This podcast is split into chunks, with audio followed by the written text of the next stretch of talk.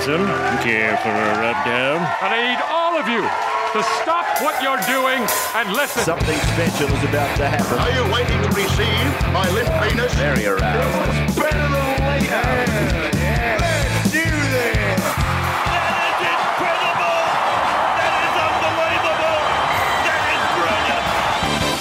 Yeah, g'day rubbers. Welcome back to the Weekly Rubdown, a podcast that rubs down everything NRL Supercoach draft. You are listening to the Round 11 Rubdown. I'm your host, Natty, and with me, as always, riding shotgun in the Rubdown mobile is the stats wizard himself, Walker the Weasel. What's going on, mate? Oh mate, we're, we're, we're driving closer and closer to that first big buy round, and it's um it's concerning, isn't it? But good was Magic? Oh well, Jesus. I, I tell you what, Magic Round was good footy wise, and like pretty much all the games were fantastic. But fucking, there was nothing magic about my punting on the weekend. Nothing magic about my penny bet. it Nothing magic. the week of the ab- upsets though. Come on, Oh, like, fuck. But not only that, like, and oh man, I'll talk about this more when I get to the Chase Your Losses podcast. But like, had Turuva to score a try. I mean, if that cunt could catch a ball, he scores hmm. two. I mean, the Sharks going down, oh, Eels yeah. going down. It was, yeah, hard on the back pocket, the old skyrocket. But yeah, fantastic round of footy. Um, I want to crack a beer, mate, because I'm thirsty as fuck. why not? I um I had a decent decent go on the punt. Used the um the anytime try scorer um predictions. Oh, tell me more. no. Tell me more. Yeah, well, um, it, like on the on the Patreon, we've got the anytime try scorer um, predictions. Mm-hmm. So we, we each week we go through the best ma- matchups for try scoring. It has been hitting. It has been hitting. Been, it's been it's been hitting around three three to four out of five for your top five each week, and um, I went a bit rogue on on a couple of the choices, and um, yeah, managed to snag five. Um, so yeah, pull, pull Fuck, nice. All right. off five bucks. So Let's give let's give the listeners uh, a little bit of a sneak peek of the try scoring predictor. What's your favourite one for this week, round eleven? Oh, for this week, I'll have to bring it up. Just- yeah, this is without notice. I'm, I'm This is this is definitely without. I've I've, I haven't even got the sheets I've, up. I've sprung it on you, but You- you I know have, I know you you've got have. it there somewhere ready to go. I do, I do. It's just loading at the moment, but yeah, like we do it in the same in the same vein as our um, point scoring stats, but we we also we track the try scores as well. So Very yummy. the try the try scoring left versus right and all that sort of stuff. So it is actually more representative than oh this guy scores this many tries and they concede all these all these points on the left. It's specific to the position, so it does actually help give you a bit of a guide as to who to put your hard hard earned on. Nice, so this bro. round, Talk to me. Give me one. this this round, the best is um, my personal favorite is Sione Katoa. Mm. Um, so Manly have been conceding 1.2 tries per game um, to your right wingers. Sione Katoa, he's, he's obviously hasn't been scoring as well as Ronaldo Mulitalo on the other edge, but um, 0.6 tries per game. So yeah, he's definitely one to put in a put in a multi. Um, and other guys like I don't know, Mike Acevo, Ravalawa. I tell you what, I, Kennedy. I love that Sione Ka- Katoa call, and this is a, a little bit of a sneak preview into some of my best bets that's going to happen on the Chase Losses podcast. But Oh no, kiss of death. Manly have conceded 11 tries to right wings in six games. They've conceded a try to a right winger in six straight games. Now, if Sione Katoa doesn't score in this one, I'm dead set not here. So I love that one.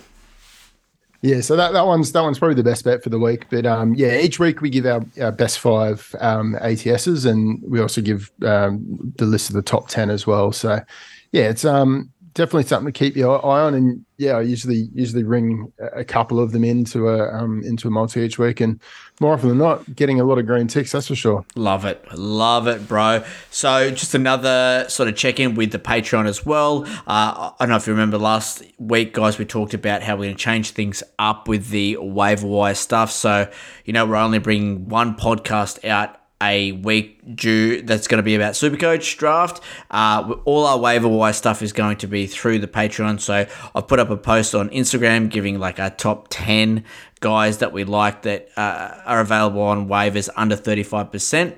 And then we put up a I saw, I guess, an article on Patreon that goes through every position and lists out all the guys that we like. What are the categories again, Wooker, for the it's top Yeah, tier? so, so high, high waiver claim, uh, low low end waiver claim, uh, uh, free agent pickup. So these are those are the type of guys that you don't want to waste, don't don't want to burn a waiver claim on, but you will want to set your alarm for four a.m. on the on the Wednesday to pick them up. Yep. Uh, a plug and play guys that you're you're more than likely going to be able to get on freeze. Don't have to don't have to set your alarms or anything like that. Good matchup. And then also another one, um, yeah, yeah, based on matchups. And then the last one is is more the deep league. So th- this is rather than being thirty five percent owned, um, it's guys that are under twenty five percent owned. Um, so we're talking leagues like um, twelve man leagues, fourteen man leagues, and and so on. Yep. So it, it look it, it looks fantastic the way it's set out. Uh, very easy to follow. Go through all the the uh, the positions so you can easily find guys that you you want to have a look at. Obviously, if you're low or, or you're struggling at halfback or five eight, they're the positions you want to look at. It's all there along with the TLT notes as well. It's all there on Patreon, five dollars a month, uh, and it's really streamlined everything for us on a Tuesday. Not as hectic uh, this afternoon. I can actually Just sp- rushing rushing shit together. I can mean, actually- it, it hasn't made it hasn't made it any less hectic for me. But um, yeah, for, from a recording perspective, heaps easier, and we can get the stuff out a lot quicker as well. Exactly, and that's what you guys want. You want the information for your waivers there at, at, at least before eight o'clock, so you can look at it. You can look at the guys that are available on your leagues, put your waivers in, and you don't have to fucking wait up till you know midnight to, to listen to a fucking podcast. So it it does make sense, and it this first run has just it's been seamless. So this is how we're going to run it from now on. It's it's been really good. Yeah, so we'll be releasing um, the waiver targets on a Monday, and then the TLT takeaways obviously on the um, on the Tuesday after TLT's drop. Yum. Just more reason to just fucking get on that Patreon, people. Ow! All right. How'd you go on the weekend? Wook got a W? Got a got a W. I, I put down a pretty good score. Um, like I think it was 817, um, which is pretty good in our league. We're obviously playing three players down from uh, your typical leagues uh, of 13 play on field players. We got the 10. Um, yeah, no, I was I was happy with it. My um my captain didn't go terribly terribly well, but um, look at the end of the day. You, you got to take the wins when they when they come, especially when they've been hard fought like I've I've had to.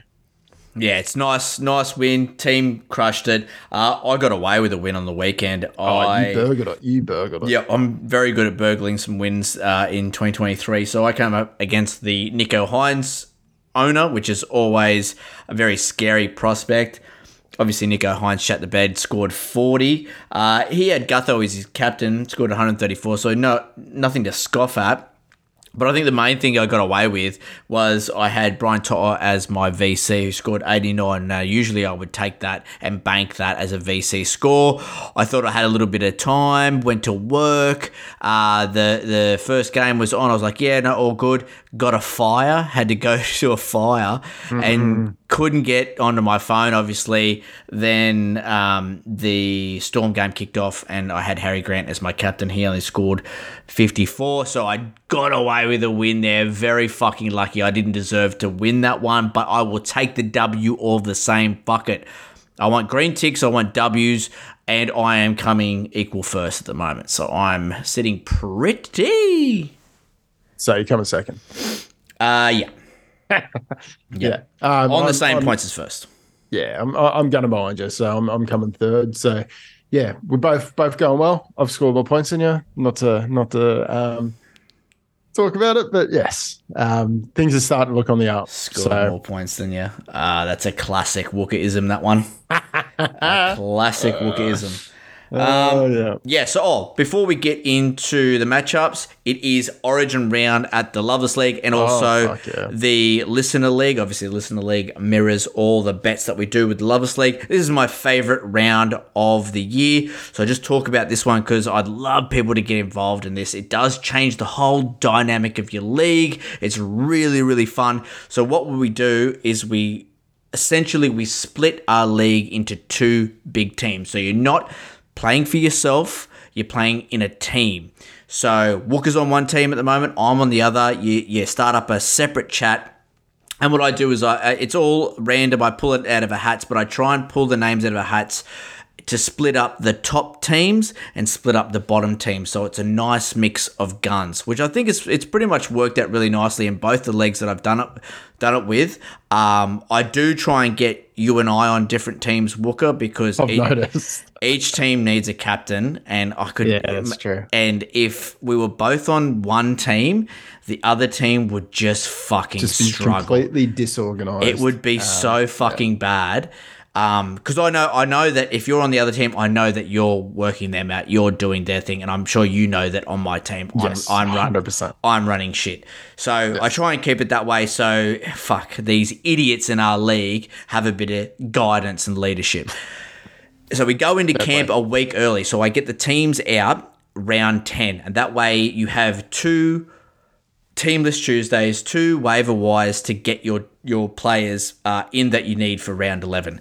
And we're all working together. So everyone on my team working together, going, okay, who do you need? Who are you low on? Maybe we can do some trades here and there. Uh, you need to pick up this guy off waiver. You need to pick up that guy off waiver. Let's build. And then we start talking about VC and captain options and go, okay, who are you going to VC? How's your AE loop working? It's just a whole two weeks of banter, but also working together. It's just, a, like I said, it's a whole different dynamic, and I really enjoy it. So, well, and then it's my team. The six of us, our combined score will verse Wooker and his team's combined score.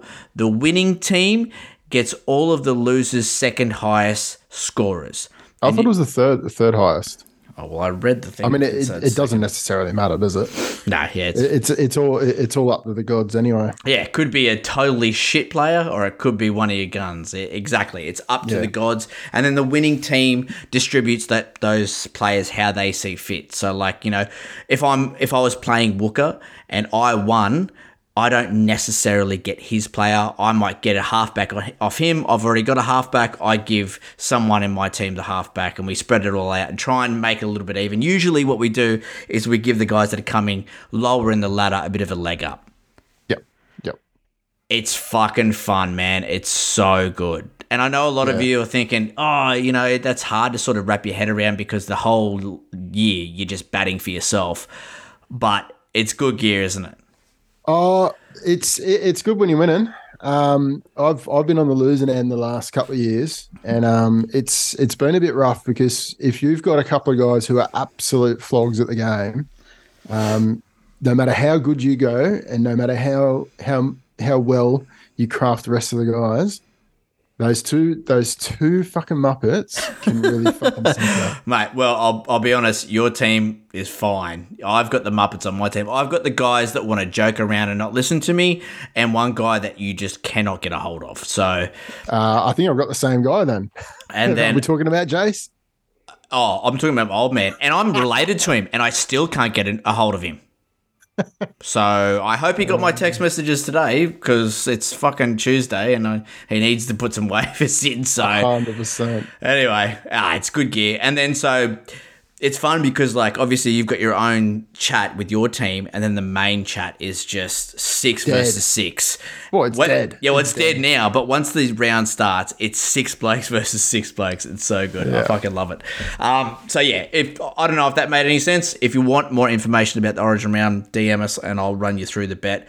But it's a really good mid-season shake it up. So sometimes it gets a little bit dry. Some of the guys that are coming lower in your league, they might lose a bit of interest. All of a sudden, you bring them into a whole team environment. Everyone's getting whipped up. It's Origin, baby. You get right into it. I had the boys fucking whipped up on our chat today. I was like, come on, you cunts. Fire up. Let's go. oh, good gear. Good um, fucking gear. I'll tell you what, something something was weird at the start of the week when when the um, like Supercoach rolled over, so the draft format rolled over.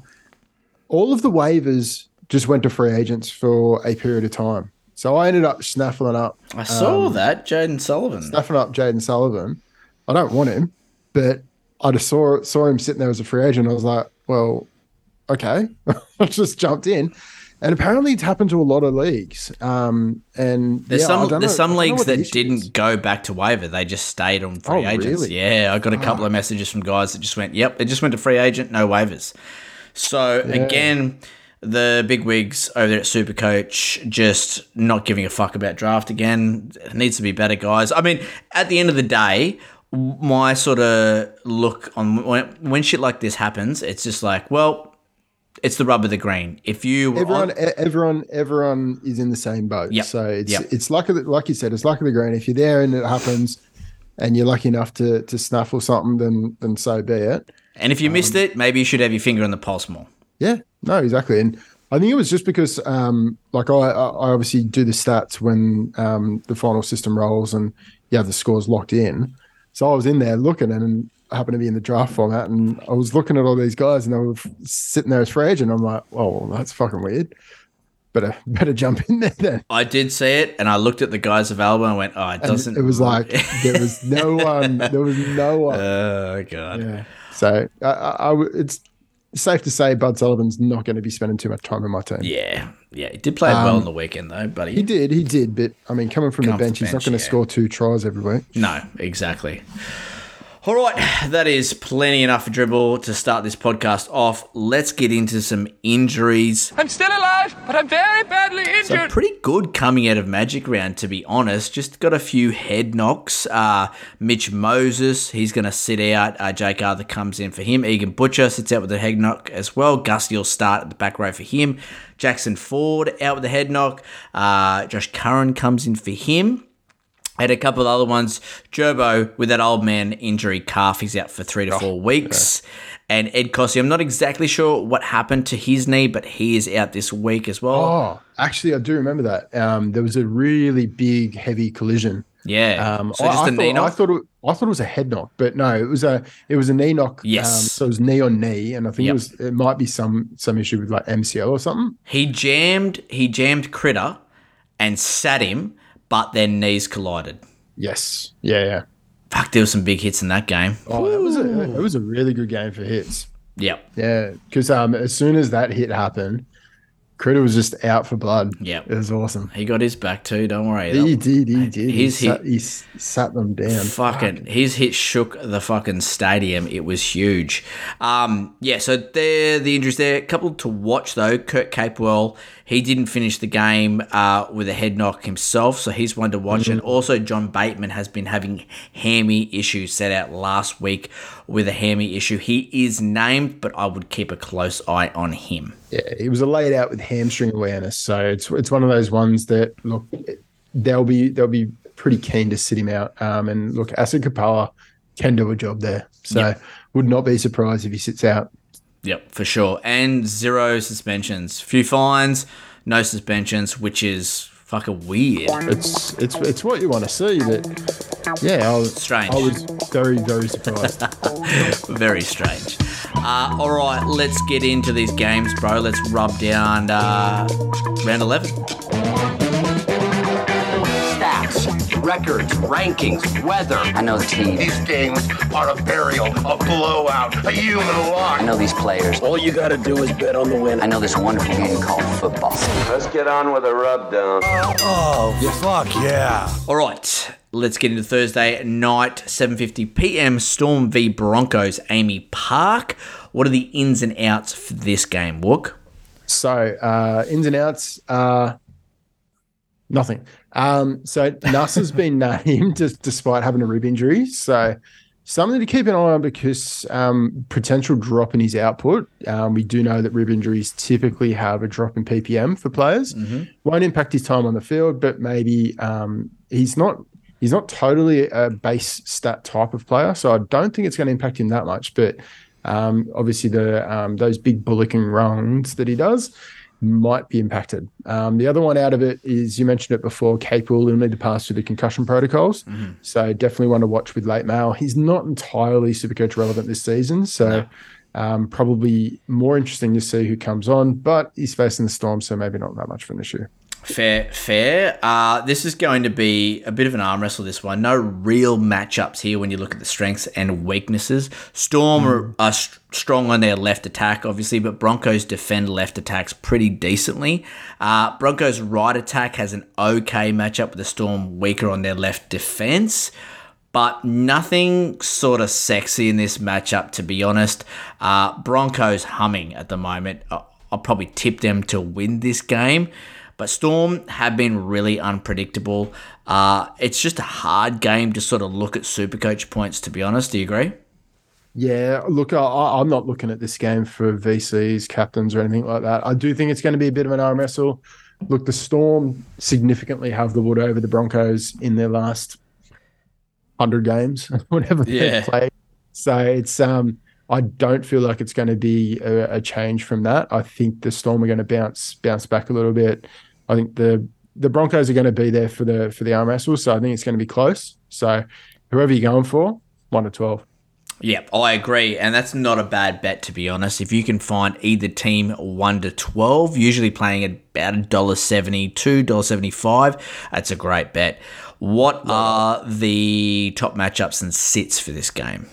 So top matchups, Eli Katoa oh. is showing a decent matchup I love there. that. Um, obviously, I mean, there's a there's a couple of decent ones. So Jahrome Hughes has a good one. Um, and then aside from that, there's no one that's really sticking out as as like a real gun matchup. It's very vanilla this game, isn't it? It is, isn't it? Yeah, it's it's one of the ones where look, if you've got if you've got like um center wings or two RFs that you're rotating through, it might be best to maybe sit them out. Um, except for Eli Katoa has a really good matchup. Um, those are the, those probably. Yeah, I, I wouldn't be playing either Ezra Mam or um or Adam Reynolds personally Yep. or even Cam Munster if you can afford it. But obviously, most of those guys you've Let's, you haven't got backups let's, for. let's be honest, we're all playing them. We're all We're playing all them. playing them, absolutely. um, but um, Jahrome Hughes is a good one for uh, for a VC, I think. Um, he can he has a, has a chance to go large. Eli Katoa definitely.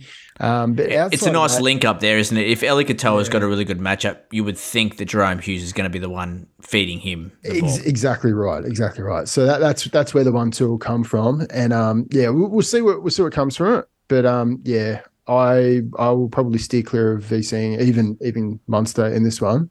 Um, and yeah, just look just looking for the next game, um, hoping that the Broncos do come away. Yeah, it'd be a great game. Um, the only thing I'll talk about here with draft moves is obviously you guys will be listening to this and the waivers would have cleared.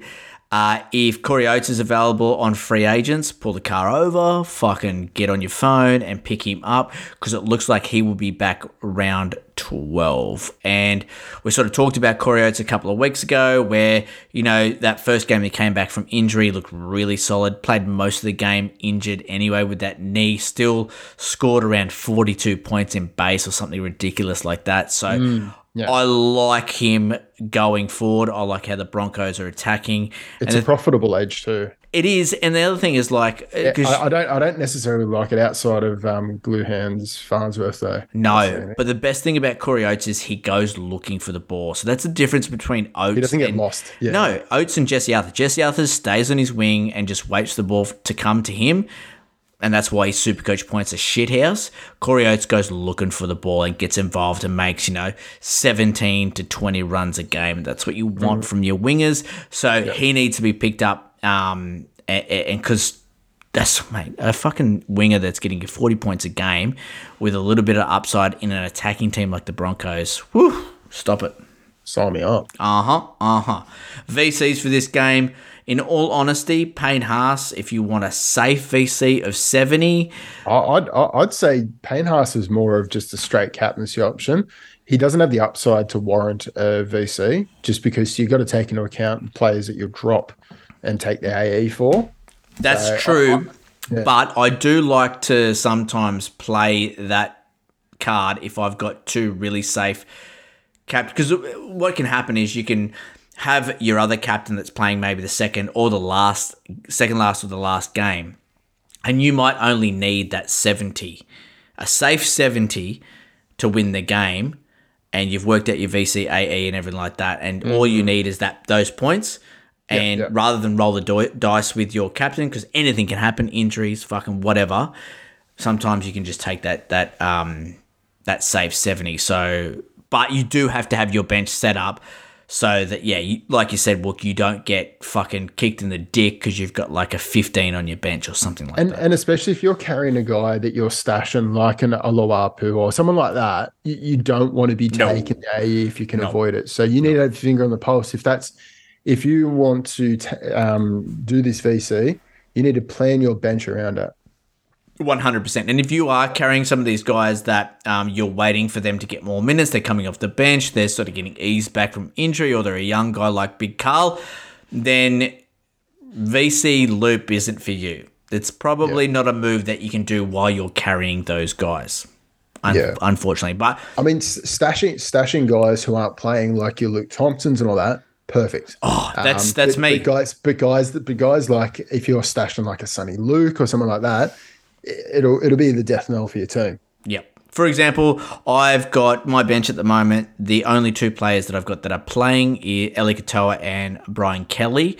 Uh, I've got Sam Walker, so I'll be AEing him. Now, if Eli Katoa goes big in this first game, got a great matchup, every chance that he will. Even if he goes 60, I will probably drop Brian Kelly and take that 60 and get that AE and make sure that that's the points I get 60. Yeah. So, yeah. because you'll always get your lowest score on the bench. So Exactly. if, if Brian Kelly, for whatever reason, drops a 20, instead of that 60, you get a 20. Exactly. So, exactly.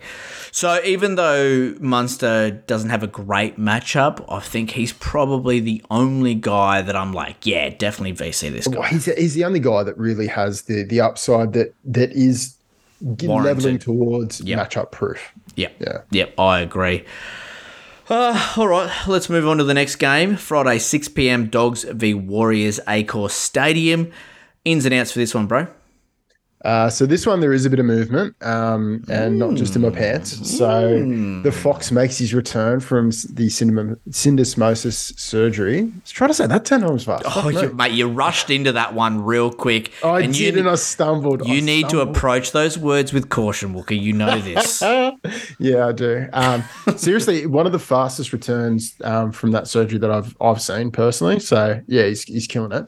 And the Coming thing, before you move on, the thing about um, syndesmosis injuries, and we've heard this from Brian again and again, the NRL physio, is when they do return after that surgery they do have on the syndesmosis, they're usually 100% good to go. So I wouldn't be worried about Josh Addo-Carr and his performance issues in this game. He should be sweet.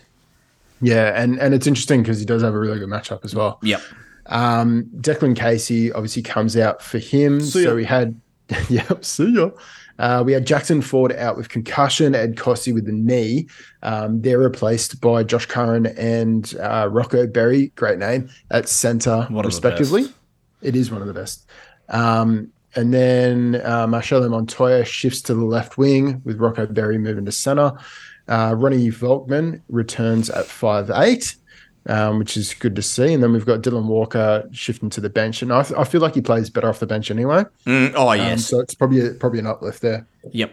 Interesting though. Um, no Barnett e- even in reserves, so he's still obviously coming back from that um, that nerve nerve injury in his neck. Yes. No. And he's got a big, big history of because I think he had a lot of surgery back in 2020, perhaps, um, on his neck. So yeah, he's obviously there are some complications with it. Yeah, no Barnett and also no Metcalf as well. Listening to the uh, round review on the a Bar podcast with the Guru, Timmy, and Denon, they were talking about, yeah, Metcalf being the guy that's going to come into this side, but Volkman has been preferred here, so a bit of a shock there. Now, Volkman only available at halfback, uh, but with a position lacking in depth like him, he's probably not a bad one week play up against the Dogs. Uh, because I think this one is going to have points written all over it. When you talk about strengths and weaknesses here, Warriors' right attack squares up nicely against the Dogs' weaker left edge defense.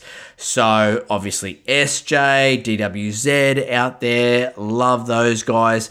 On the other side of the ball, Warriors' right D is fucking woeful. They leak points to wingers, but specifically the left wing. You alluded to it earlier. Fox coming in back off injury. Dogs left attack could be in here for some points. And another guy that I'll talk about in the Chase and Losses podcast, the Fox has an immaculate record against the Warriors. I think he scored in the last six games versus the Warriors. So if he's available on freeze, definitely pick him up. He deserves to be in sides anyway, but fantastic matchup here against the Warriors. It's almost a commandment you need to take the left wing against the Warriors. ATS special. Yeah, it is one of the betting commandments for sure. Um, so yeah, I think he's definitely an option, um, not just as just a plug and not a plug and play, but a um, a play for your um, streaming for CTW. Mm. Also ATS and also maybe even a VC.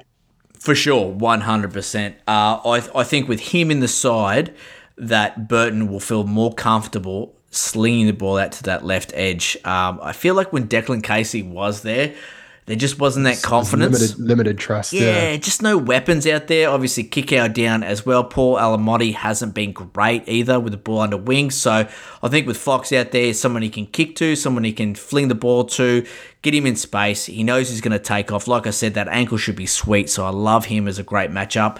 Um, on the other side of the board, really like DWZ as well. So yeah, they're two wingers here. If you wanted to put the same game multi together, I'd be putting both of those guys in there for a bit of value.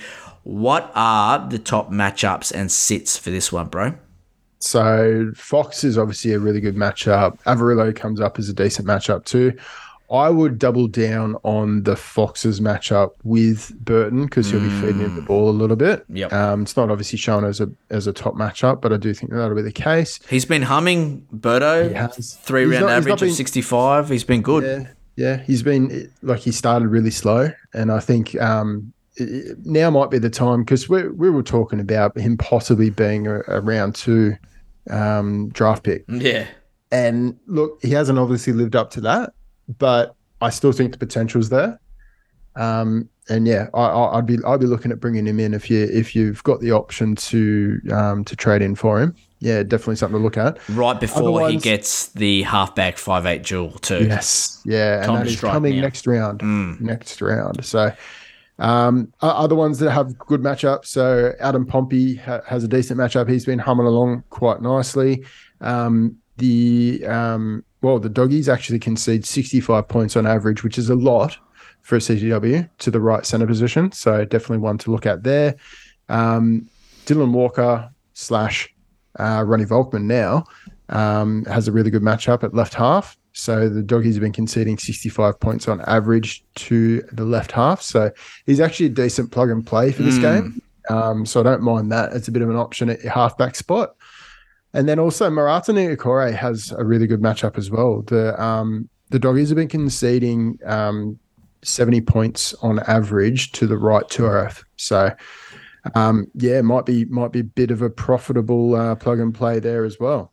I like it. I like it. Yeah, like I said, there should be a lot of points in this game. If we just talk about some draft moves here, like you said, Volkman, really good plug and play. Fox, obviously, a pickup. Uh, DWZ, fire him up. Adam Pompey's an interesting one as well, really good matchup. The guy that's impressed me, though, Marcelo Montoya. At center, Hasn't he? he has just been. I mean, the upside hasn't been there, hasn't been scoring tries, but in the last two games, 41 and 43 respectively in base and running the fuck over cunts. Did you see him bump Nathan Cleary twice in one game? Yeah, fuck it up. Cleary's no slouch, man. He's a great defender. But you, but you remember at the start of the season, in the I think the one of the trial games, he absolutely leveled, leveled. I can't remember who it was, but he he dead set put. Um, oh, it was Charlie Staines, I think. Oh yeah, yeah, Absolutely yeah. leveled Yeah, him. he. Yeah, we made that joke where it's like Charlie Staines became a stain on the grass after Yes. Montoya ran over him. Exactly. So, look, he, the big hits are there. Um, he's obviously shifted to the wing, replacing Co- um, Ed Kosi this game. So, um, left wing, not not the most profitable wing um, in the land, but uh, I do think that Volkman will provide a bit more opportunity than Dylan Edwards would, ha- Dylan Walker would have. So, yeah, I, I I don't mind that as a bit of a plug and play for this week, but he's got season long value. I think so too, man. I'm just looking at what he's done in the last two games at centre.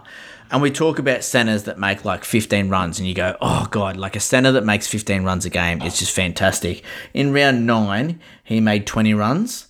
In, and then last week, he made uh, 21 runs at center. He's a busy boy. Fucking oath, he's Fucking busy, Jesus. man. That and like destructive runs. And the other thing is like he's getting involved at the sort of like when Warriors are coming out of their own end, where wingers are usually doing that work. Do you know what I mean? How often do you mm. see a center get back there and go, "Yep, I'll have a run. Yep, I'll have a run." So I fuck, I'm big on Marcelo Montoya. Probably not going to get the upside you would in a lot of these other guys, just because he's not, like you said, in a on a profitable edge for the Warriors. Usually the points go down their right edge, but for someone that's probably available in freeze right now, you can pick Oh, up and it's going to get you 40 yeah. points in base. Fuck yes, please. Yeah, and they're always handy to have in your CTW rotation. It's a it's a massive crutch if you've got like a player that's either injured or you've got like really shitty matchups. You can always just play him, get your forty to forty five with a little bit of upside. Fuck, like it, it makes a lot of sense to have him in the rotation. And while you know he's free now, because obviously Walker's been playing five eight, and he's just lost out there. To be honest, you know he's obviously hmm. a better play coming off the bench as that impact position. But you got Volkman in here, nice kicking game. He's Yeah. very slick with ball in hand. You've also got Metcalf that's due back tomorrow. Martin after his injury coming back. You've got guys there that'll come in this left edge that'll be a lot more conducive to points for Marcelo Montoya once they start playing alongside him. So Oh yeah, what one of the reasons why they've been so right dominant is because firstly, SJ has been killing it, but also they've had a revolving door of left halves. Yep. So they, they they haven't had solidity, they haven't had like continuity, so they've they've gone to what's comfortable and what's what's um, normal for them, and that is going the right. Exactly, exactly. Um, so VC options here uh, for the Warriors. SJ obviously DWZ on that right edge. Love that. Harris is always worth a VC or a captaincy option. Uh, even under an injury cloud, still played 80, 80 minutes in the weekend and killed it. He's a beast, isn't he? A fucking beast, bro. Um, and like you said, Fox worth a VC. Burton as well on that left edge. SJ's definitely worth a VC, or with the form that he's in, cheeky little captaincy.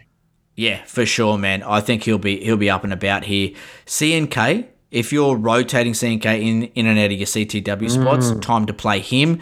Uh, Bulldogs conceding 77 points to fullbacks. So not a bad matchup for him. So like I said, plenty of fucking points in this one. This is going to be a good game to watch, is- I think. this is going to be the the Supercoach bonanza Yep. of the round. I think. Yep, I agree. Uh, fuck, do I have anyone in these two games? No, I have no one. Well, that's Yeah. depressing. Yeah. Um, I, I also, oh, I think I've got um, Oluwapu, who's probably going to go to waivers this round. So, um, So he doesn't fuck up your AEs. yeah, exactly. Yeah, yeah, for sure. Um, Josh Curran, obviously, you know, this is after waivers He's actually, cleared. yeah, yeah. Josh Curran, he's coming in to replace Jackson Ford. Yep. He's Big play. He's a great play um, to just a plug and play for this round. But he's been floating around into the team, just filling gaps. He's a, he's a habitual gap filler, isn't he? Yep, yep. You can fucking fire Jeez. him up this week. The other guy that's really been um, impressing me as well is Hayze Perham. Now, he's a, Under the radar. He is, but I looked at how many leagues own him 60%. So he's owned by a lot of leagues, uh, but he has been fantastic. Uh, he's been stringing some sexy scores together. And the last guy I want to talk about is Luke Thompson. He is due back round 16, obviously round 11 now the closer it gets to that round 16, you know people are going to, their ears are going to start pricking up as his name gets start thrown around in podcasts and stuff like that. So if you've got space on your bench at the moment, he's not a bad pickup um, and just stash because he will come back Dual, this side. dual flexibility and everything. 55 you're to 60 every week. to. Yep. You're mad not to. 100. All right, let's get to the next game. Friday, 8 p.m. Panthers v. the Roosters, Bluebet Stadium. Ins and outs here, bro.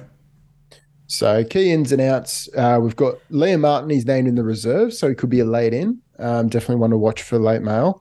Um, Momorovsky is going to be out for the rest uh, for a large part of the season, just with that shoulder injury that requires surgery. Egan Butcher, he's out with a concussion. So Gussie, my boy, he comes into the starting lineup at left 2RF, which is great. Um, interestingly, Manu stays at five eight, so he's definitely going to get the five eight spot. Um, leaving Billy Smith at right centre, which look with the base that he's provided in his first game back, even with the injuries um, that he's had previously, he's come back with a bang and he's he's he's got upside. So he's he's always that likely type. But um, yeah, he's definitely one that I, would be firing up if um, even with the matchup, I'd be firing up this round. Um, obviously, with Manu staying at five eight, Sammy Walker's sitting there in reserve, so we'll see what happens with him in the coming weeks. Nice, bro. Uh, yeah, fuck Billy Smith. Mm. Didn't he look good? Now it's interesting because, I mean, looking at how Billy Smith Billy Smith played in the weekend and how much the Roosters value him. Uh, because every time, I mean, he's been in and out of this side due to injury. He's fucking been injured for most of his career, but they obviously value him because soon, as soon as he's healthy, he comes straight straight in, straight yeah. back in this side. So I wouldn't yeah. be surprised with Suaalii going to Union that Billy Smith keeps his spot. Walker comes in back into this side, and Suaalii goes to the wing. Yeah, and look, I mean, one of the things I'll say is like Jaxson Paulo hasn't really played poorly. No, I think they've just they, that the whole team has played poorly, so there hasn't been opportunities for him to score points, and he doesn't go search for the ball. Yep. And, th- and that's the thing. Like, obviously, Sam Walker is part of the Roosters' future. Mm-hmm. Billy Smith is obviously part of the Roosters' future. Suaalii is not. Uh, I yeah. did read something, uh, and I don't know whether there's any credibility to it. I just read it passing on Instagram, but there are whispers of an early release. So, I mean, they've got to free up some space in the salary sombrero, don't they? Yeah, there's heaps of space under there, bro, isn't there? Always space. There's always space. Heaps of space. Uncle Nick, Uncle Nick will always find a couple extra dollars to kick around. The bottomless paper bag, man. Fuck. heaps of space in that cup. Uh, all right, let's get into uh, strengths and weaknesses for this game. So Panthers right attack obviously is a powerhouse. It's the best right attack in the business. Uh, Roosters leak points evenly on both edges. Uh, but they do leak a lot of points on their outer edges, so conceding a lot of points to centers and specifically wingers as well. So mm. uh, I do like that Panthers right edge with Critter and To'a to have some success.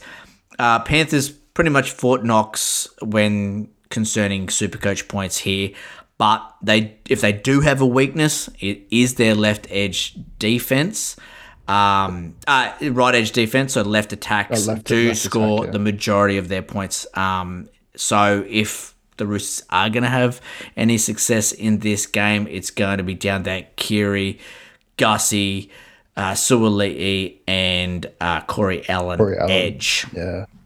And I think, look, the, the way that Suaalii's been playing, the ball's not going to get past no. him. So no, no, no, no, no. I any any good matchup you've got against Corey Allen, let's shift that across to Joey Suaalii. Isn't that yeah. and that's the way you read it now, isn't it? It's like that's, any you've got to read it that way. Yeah. Any matchup that is either Suaalii or Corey Allen, it just means Suaalii. If there's a matchup for try scoring, it's Joseph Suaalii. You almost he, you almost double you almost double down yes. on the matchup for the left center because the the left wing doesn't get the ball. No. No. Yeah. Because I don't know whether.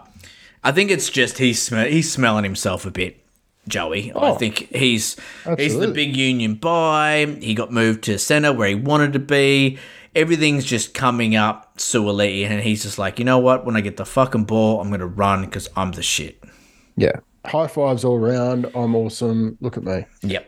And we've talked about this. Too many cooks in the kitchen. Too many fucking individuals. When these, when the Roosters start playing as a unit, start playing as a team, they will crush the opposition. But at the moment, where everyone just wants to have that highlight package, yeah, it ain't working. I, I think this one, yeah, the Panthers are going to do them and do them quite easily. Oh, yeah. uh, I, I, think. I mean, the, one, the, Panthers haven't been 13, great either, have they? No, they haven't. But I think 13 plus, they, they're definitely go, they're definitely going to outplay them. And I just don't see where the points, just based on the form that they're in, I don't see where the points are going to come from yeah. for the um for the Roosters. Yeah, it's a worry. I do like Angus Crichton back starting. Hopefully, he can get yes. big minutes because what he does for that left edge is just, it is so understated because Keary loves to use his edge back rowers. And he, you've seen it again and again this year with Egan Butcher. And I mean, Egan Butcher's been fine for a front rower coming in and playing edge back rower, but he's just not hit, hitting those gaps like Keary wants him to be. He's just not exactly in He the right position. He, doesn't. He doesn't have the footy footy IQ to know where to put himself. He's bending the line, he's not breaking it. Gussie breaks the line. And when that happens, and Keary can go to Gussie a couple of times early, bang, bang, and all of a sudden, Gussie, he's making some inroads in the defense, he's breaking tackles, he's making offloads. That opens up that whole left attack then, because everyone's worried about what Gussie's doing. All of a sudden, Suaalii will chime in, Teddy on the sweep. That whole attack changes just because of how Angus Crichton plays. So I'm really, really interested to see how Angus Crichton goes in this game. Yeah, and look, he's a he's a few games into his return, and look, he's he's gaining confidence each game. Obviously, got across the stripe last round. That's going to do the world of confidence for him. He wants to get back into the Blues squad. Um, well, virtually retain his his position in the squad. So he's going to be up for this massively, and I think he between him, Rhea Hargreaves, and and those type of guys, I think that they'll they'll be there and they're, and there or thereabouts if anything good does happen. Yep. And just for the Angus Crichton owners, just be wary that Sitili might come on and rest him. Obviously, Nat Butcher does have the you know the miles in his legs. Had a mm. better uh, preseason training. Came to this. He's played all year. I wouldn't be surprised if Nat Butcher gets the 80 and Angus Crichton swaps in and out with Sitili Tupouniua. Just keep that in the back of your mind if you're thinking about VCing or captaining Angus Crichton, because that that may happen. I, I, I really don't think this is the game for it. Um, up against like one of the staunchest defenses, especially against the left 2RF. Yeah, like Zac Hosking has owned that position, like owned that um, battle Yeah. every game that he's played. So yeah, I, I've got I've got Gussie. I've got some decent options for 2RF, and I might be sitting him if I'm honest. It's to be honest, bro. It's not a bad play. Just in case he only plays half the game, and against the best defensive outfit in the in the in the game, you know, he might only. They've been conceding 44 points to left 2RFs. Like it's it, it, it like that is the lowest for a left 2RF. And that's two RFs playing eighty minutes. So yeah, yeah, Exactly. for sure. Um, I've lost my space there. Like, what are we doing? Top matchup sits. Top top matchup. So yeah, Sunia Turuva, he's got a he's got a really good matchup. Um, Jarome Luai actually has a decent matchup. So Suaalii, ha- we doubled down on that because both the left wing and the left center have a good matchup. So Suaalii has a really good matchup. Um, and outside of that, Zac Hosking has a decent matchup as well. nice. Um, but yeah, um, looking at it, there's a lot of red in this one because obviously two defensively minded out, outfits. Um, my my big concern, and I did mention it before, was um, yeah, with the, with too many cooks in the kitchen, I just can't see where they're going to be breaking the line uh, for the Panthers. So Yep. I do think that the Roosters are going to struggle for points, but it is going to be a good game. Um, but yeah, So I did a bit of a deep dive today because this is one of the games I'll be doing my best bet on for the Chase Your Losses podcast. And what I found with the Roosters is, like I said earlier, they do concede points to wingers. They just leak tries to wingers on their edges. But what they do is they leak points to whoever is the dominant attacking winger. So I went back through. Oh, that's and interesting. Yeah, I went back through. I'll just try and get the stats up, but it was so interesting if I just go through all my. Here we go. Round one, Isaako, obviously the dominant uh, winger for the Finns. Mm, he scored two. Round two, it didn't happen. But then in round three, uh, you had AJ and uh, Thompson score. So for the Bunnies. And they had the bye, Eels, you had Sivo score, Storm, Coates scored three. Uh, against the Sharks, Mulitalo scored. Against the Dragons, Tautamoga scored three. Um, and then on the weekend, you had um, Muz Taulagi had a really good game and set up Chad Townsend. So there was some points out there on the dominant winger for the Cowboys as well. So what that brought me to is like, okay, what wingers scoring more points? Brian To'o's got four, Turuva's got two. Panthers are a more dominant right attacking team. I like To'o, bro. Yeah. Look, I, I I totally agree. I do think that there is going to be um, a bit of meat on action for Toto. The only concern is with, and I've mentioned this to a couple of people. We've asked questions about Toto this uh, this season. Like he's a he's a victim of how well Critter's going. Hundred percent. Crit- Critter's Critter's not getting the ball outside him because he hasn't needed him. Like No. in a lot of circumstances, he, he's breaking the line himself. So, uh, look, the trials are going to come.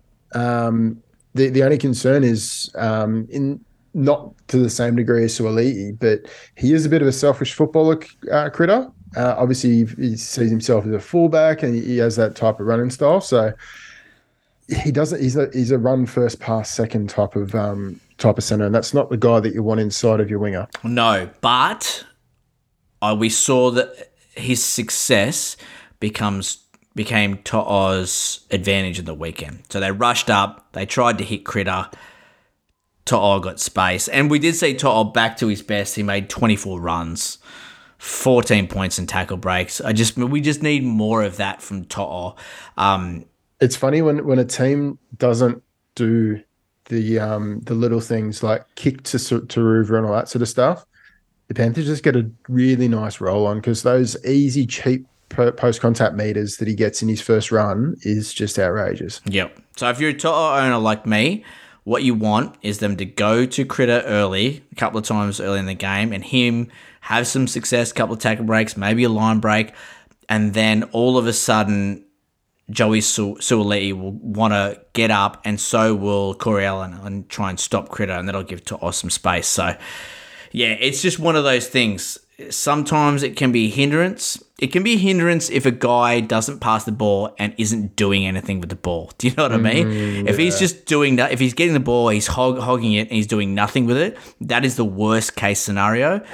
But if he gets the ball and he's scoring tries and he's looking amazing and, and you know teams are doing video on him now and he's one of the top three guys that they need to study, that's good for the outside guys. You know, it's sort of like the It's David double, Fifita. double, double marking up on him and all that. sort of Exactly. Just It- opens up space. Exactly. It's the David Fifita um, effect that you know the Titans have with Brian Mm. Kelly and AKP having so much space on the left there. So, yeah, obviously being a Brian T- owner, I watched this very intently, and uh, I I almost sold him a couple of weeks ago because I was like, it's just not working out. But on the weekend, I saw a light at the end of the tunnel with defenses marking up on Critter. That if that continues, To'o is going to be sweet. But if Critter now starts not doing anything and falls off the edge of a cliff, again, he's not. He's still not going to pass the ball. It's just going to be defenses are going to be worried about him.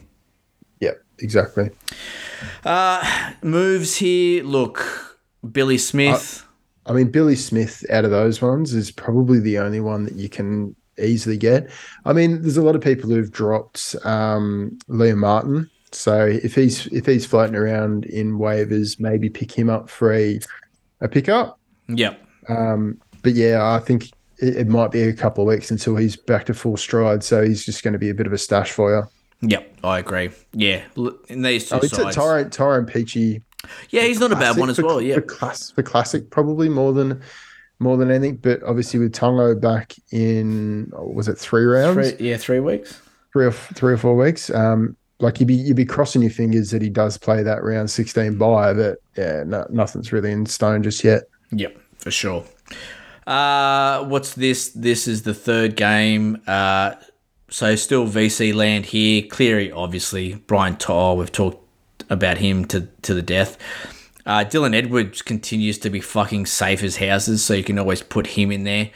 Um, For the Roosters, ooh, Manu, Yeah, Manu, probably the um, only guy. Look, I, I I would personally be avoiding this game like the plague for any any captaincy or VC options. I mean, Cleary's the obvious one. Like heavy heavy average for the season. He's um he's almost an unbackable favourite to always score well, but look, they're both really quality defensive outfits. They're not going to allow the spread too much. Um, yeah, I do feel like there's going to be a bit of points through the middle for the Roosters, but um, and then maybe a few points through the the hooking spot as well for um uh, through Kenny and Soni Luke. I tell you what I've noticed with Kenny, and I've always been a big critic of his. His service from dummy half has been absolutely impeccable. Like the balls that he's getting Cleary and Luai are on point. They're they're Damien Cook esque. That's how good they are. So he's obviously been working on his passing game off the ground, and it looks really good. Yeah, and look, uh, that's that's all they need from him. Yeah, um, because they they don't. The, I mean, they do have Soni Luke on the bench to provide that little bit of guile from dummy half and all that sort of stuff. But um, to start the game, that's all they need: distribution, distribution. Yep. Um, Get the boys the you- ball. Exactly, exactly. Giving good service, good early ball, and they'll do the rest. Um, it hasn't it hasn't worked out that way all season, but I mean they're giving themselves the best opportunity if they can do if they can continue to do that. For sure. All right, let's get in the Saturday 3 p.m. game. Bunnies v the unstoppable Tigers uh, at Accor Stadium. What is the ins and outs here, bro? So ins and outs, the the bunnies are an easy one. Uh, they're one to thirteen, so they're still going through a bit of the forward rotation. So Ame starts with Tatola, then Jai Arrow and Turgis will get equivalent minutes. So they're really sharing the minutes around. Um, Tatola had a bit of a drop last week. Um, I think he dropped a, a thirty six or something like that. So um, no one's really an absolute lock in this team um, so far as front row forward minutes or or point scoring. So yeah, if you if you're looking to get some a, a solid output, maybe you might need to look elsewhere. But um, yeah, outside of that, Bateman was a laid out magic round with the hamstring awareness. We mentioned that earlier. Um, he's been named this round, um, but he may not be risked, and he'd just be a straight swap for Asa Kapoor anyway. Yep. So um, outside of that, the Tigers keep their winning form there as well. What They're one to thirteen. Yes, interesting here. Uh, the Bunnies really staunch in defence and have been all year, uh, and the Tigers just playing with a bit of loose abandonment at the moment. Obviously, you know they know they're not going to win any premierships this this year, so they're just going for it and playing sort of backyard footy. Luke Brooks has looked really good, um, and I always say that teams like this, where they're just got nothing to lose and no one's giving them a chance, are really dangerous. But Oh, yeah. in saying that, the Bunnies win this and they win this well. Uh, the Bunnies starting to even up their attack a little bit here, left and right. They've been right dominant for most of the year. Two last two or three rounds, they have been feeding the left, which makes them an even more dangerous side. I reckon. You know, if they can use both sides of the ruck, obviously Latrell, his passing is is equally as good from left to right that it is right to left. So, uh, yeah, I love the Bunnies here to continue they're just dominance, man. They're looking so good. Uh, I do like uh, their right attack in this one. Uh, the Tigers' shithouse left defense. It will leak points. So if you know Latrell, Ilias, uh, Campbell, Graham, fuck the South Sydney Strangler. if any of those guys can get a bit of space, South Sydney Strangler. he he will absolutely kill it. Um, Tigers' right attack it do, actually does have a, a pretty good matchup here, but like I said, the Bunnies they've just been really defensively sound, and they have been for most of the year. Uh, David Nofoaluma looked really good on the weekend, but in saying that, we know what David Nofoaluma is about. He's a Greg Marzhew type. Great in attack, he will leak points. I wouldn't be surprised if AJ gets some fucking meat here as well. Um, yeah, I Tell just what, putting putting AJ down for the double. Oh, I know. Um, I think I think I might be doing that. Campbell Graham double, AJ double. There you go. Um, yeah, I, I, bunnies are just fucking unstoppable at the moment. They they look really good, and to be honest, if we're looking at form, probably my 2023 premiership favourites. Ooh, I don't know. Coming up against the um the a fully fully fit Broncos. Oh, fucking shock me! He brings the Broncos up. Hey, hey, hey! Look, who's top of the league? Who's top of the league? Just just tell me that. Mate. Anyway, we're we're we're the we're the fucking Bears. Um, Oh, that, that's a low blow. Sorry, mate. I'll take that back. Yeah, Um, please. no, but I, I I do think that um, if the Broncos come up against the Bunnies fully full two full uh, lineups, I think it's going to be bloody close because you add in Kaloma Tungi, you add in Haas, you add in uh, Ezra Mam. Fuck, it's a tight game. It It's probably is. really tight game. It probably is the form grand final at the moment. If you were going to pick two sides to play in a form grand final right now, it probably is Bunnies versus Broncos, which sort of excites me as well because like it's just good to have other teams that are killing it. Yeah. So we stop talking about the Panthers. It's just it gets boring. Panthers, stopped- Storm, Roosters. Well, we, we, we stopped talking. We stopped talking about the Storm and started talking about the Roosters, and then we stopped talking about the Roosters and started talking about the Panthers, and then we went back to talking about the Storm. It- It's just Uh-huh. fucking boring. Yeah, Fucking can we hell. can we get another side in here that's that Exactly. And look, I'm and it's funny because I'm a Roosters fan. Well, yeah, like I, I have to back someone. I'm a Roosters fan, which means I have to hate the Bunnies. But fuck me, I love watching the Bunnies play. Oh, I Mm-hmm. They- love they, watching they have the, the right Bunnies type play. of footy. The right type of footy. And I, Latrell Mitchell's my favorite player in the comp. I love watching Latrell. I can't, I don't get cunts that fucking give him shit. Like what?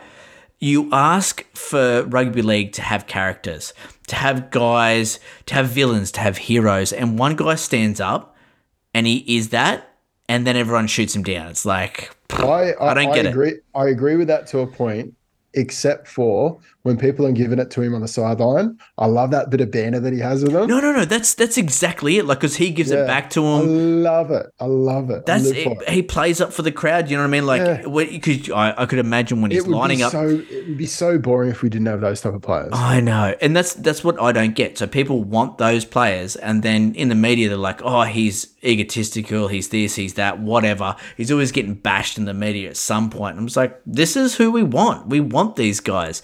And like you said, like when he's lining up for those kicks, you you know that the crowd is just giving it to him.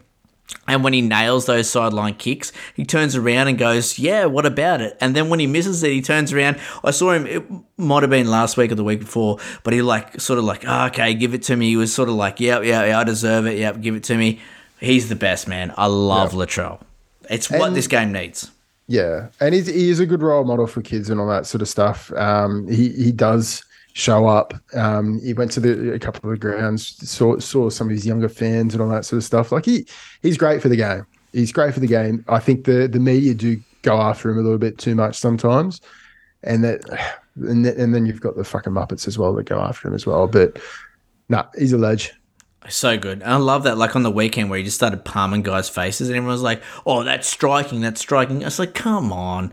He pushed his face. It's Yeah. it's a physical game. Can we not make this Oztag? Like, Yes, fuck me. That's good. Rail them up. do it. Do it more. Do Fuck, it more. Use an elbow. Use an elbow. Use a forearm. Let's go back to the 80s. Come on. Oh, God. God. Uh, all right. Top matchups and sits for this game, bro. So Api Koroisau actually has a fucking fantastic matchup in Mm. this one. So the um, the bunnies have been conceding bulk points through the hooking spot. So they've been conceding about seventy points a game. It's definitely one that I'd be looking at um, firing him up if you're rotating a couple of um, hookers. Uh, he's definitely one that I'll, I'll be looking at. Uh, outside of that, um, Cheekham has a really good matchup. So the um, the Tigers been conceding bulk points through that um, that right edge. Um, so Isaiah Papali'i and Luke Brooks combining to miss a lot of tackles between them. Um, so yeah, there's there's a little bit of um, flimsy defense there. On the other side of the ball, um, uh, Damien Cook also has a good matchup. So the Tigers have been conceding 69 points a game. So definitely one to look at there. And then Stafford Toa is the only one with another good matchup. So, um, oh, and Cam Murray, sorry. So, but those ones are a bit more vanilla. So, the rest of it, it's it seems like it's going to be a bit more of a um a bit of a hand um arm wrestle. Tigers are a weird team, aren't they? Because, like, when we put up. They're the, not conceding points, man. They're, not. Not conceding points. Supercoach, Supercoach points. No. Yeah. No. So they've actually been pretty good Supercoach wise defensively. So There's a lot more. There was a lot more red in this one than I was expecting. Yeah, for sure, one hundred percent. Uh, One guy that definitely deserves to be picked up is this Jahream Bula. Uh, he looks the goods. yes. Uh, so last two games, sixty and a fifty-nine, and really only just two try assists to his name. But it's sort of been his defensive work that's really impressed me. And, and when young guys are putting an effort in defense like that, you know that they're putting their hand up to stay in this team because that's that's really why young kids get hooked in teams is defensive issues. So Bula's been fantastic at the back there. Saved saved the try on the weekend. Saved the game against because he because Ravalawa was in for all money. So you know that actually saved the game for the Tigers and won them that game. So yeah, he's definitely worth a pickup. Only available fullback, which is a bit of a kick in the dick, but one I think he should be picked up so no one else can pick him up. Yep. Uh, and maybe you're running with a, a sort of lower end type fullback. Maybe you got CNK or um, who Seb Kris, someone like that at your fullback spot.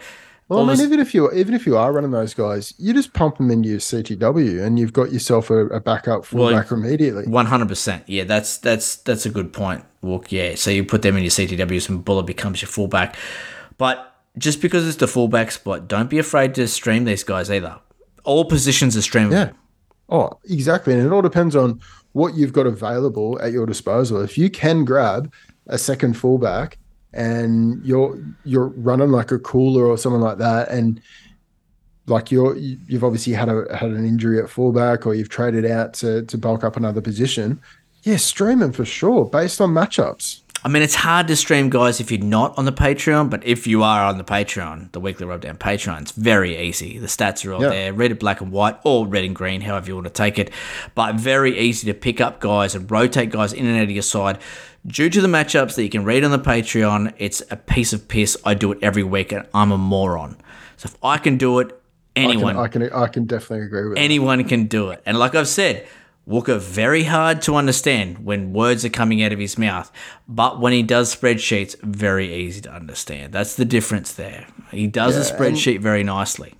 and we're we're working through it. We we're getting suggestions here and there from the Patreon crew who look they they've made suggestions about new new things to add in and all that sort of stuff. So it's been it's been a good development. So I think we've we've got a product product now on there that, that we can get out each week, get people the information when we need it, and then yeah, it's starting to really take form. Exactly. And it's a lot of work, guys. No one else is doing this. We're the only ones that are putting this much effort and giving this much, uh, providing this much detail into matchups for Supercoach. No one else is doing it. So, I mean, $5, please. I told you $20, but Walker was like, no, no, make it five. Oh, you know, it's all for the listeners, blah, blah, blah. But I was more like, fuck the listeners, make it 20, 25. I said maybe 50, but anyway, Walker's looking after you.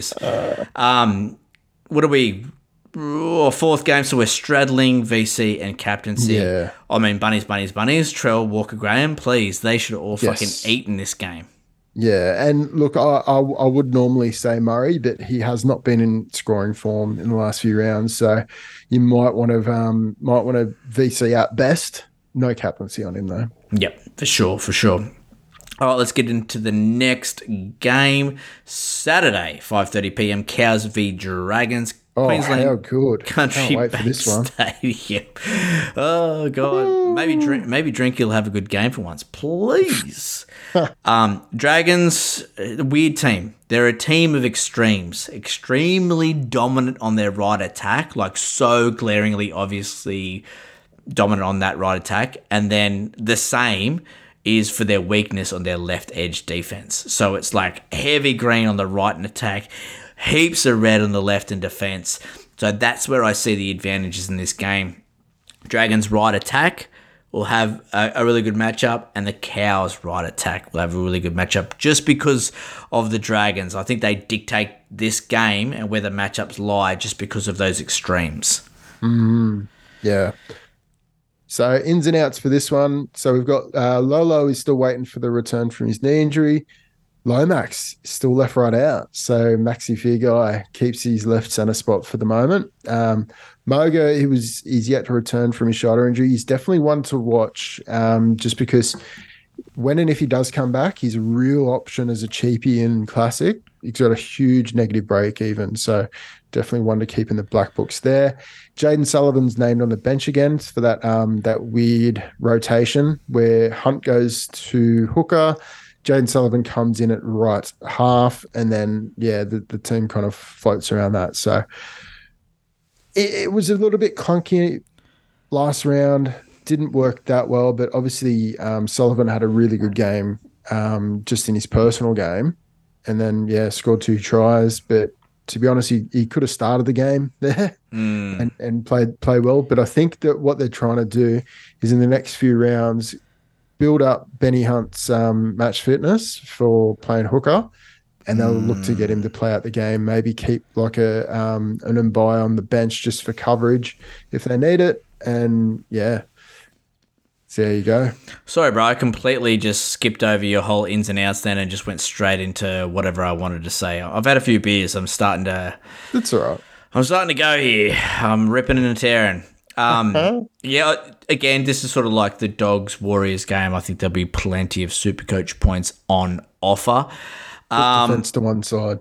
For sure. Like, yeah, don't pack the tackling bags. Don't need them, boys. Um, just all attack in this one. Uh, Dragons, right. I mean, even, I think Benny Hunt, he plays both sides of the ruck, so it doesn't really matter. Yes, he's sitting out there on the left uh, in defense, but in attack, he's everywhere, and he'll have his hands on the ball whenever the Dragons are attacking. So I think he's up for a big one here. Um, just a couple of players that I do want to talk about. So Reuben Cotter, uh, he played 69 minutes on the weekend. Nice. And yes, nice. Uh, and had a fucking blinder. So I'm an owner, and all the owners out there would be like, he's been pretty underwhelming at times. But I think that might have just spelled it out for the Cowboys. Just play him minutes. He'll be out there. He'll put a great effort in, and he'll be in and around there. I mean, uh, let's have a look at how many missed tackles he had. Yep, fucking none. So just Yeah. play him for bulk minutes. He- He'll get it. He'll get their fucking job done. Scored a try. Um, what I'm trying to And say he's, here. he's more he's more likely to play bulk minutes playing at the lock position as well. So, and I don't think he sacrifices that that much. Um, no, they he, fucking he, need he him. runs he runs more. He tackles less at the lock spot. So yeah, I, I do like that. I th- it's just it's a good sign for owners. Maybe we can get back to that 60 65 average that it's what we wanted when we drafted him, And right? con- conversely, great time to pick him up. huge. What a buy low point right now. Get him in. Because Um, like the owners would be frustrated and they would see this as an opportunity to sell, in their mind, to sell high on him. Yep.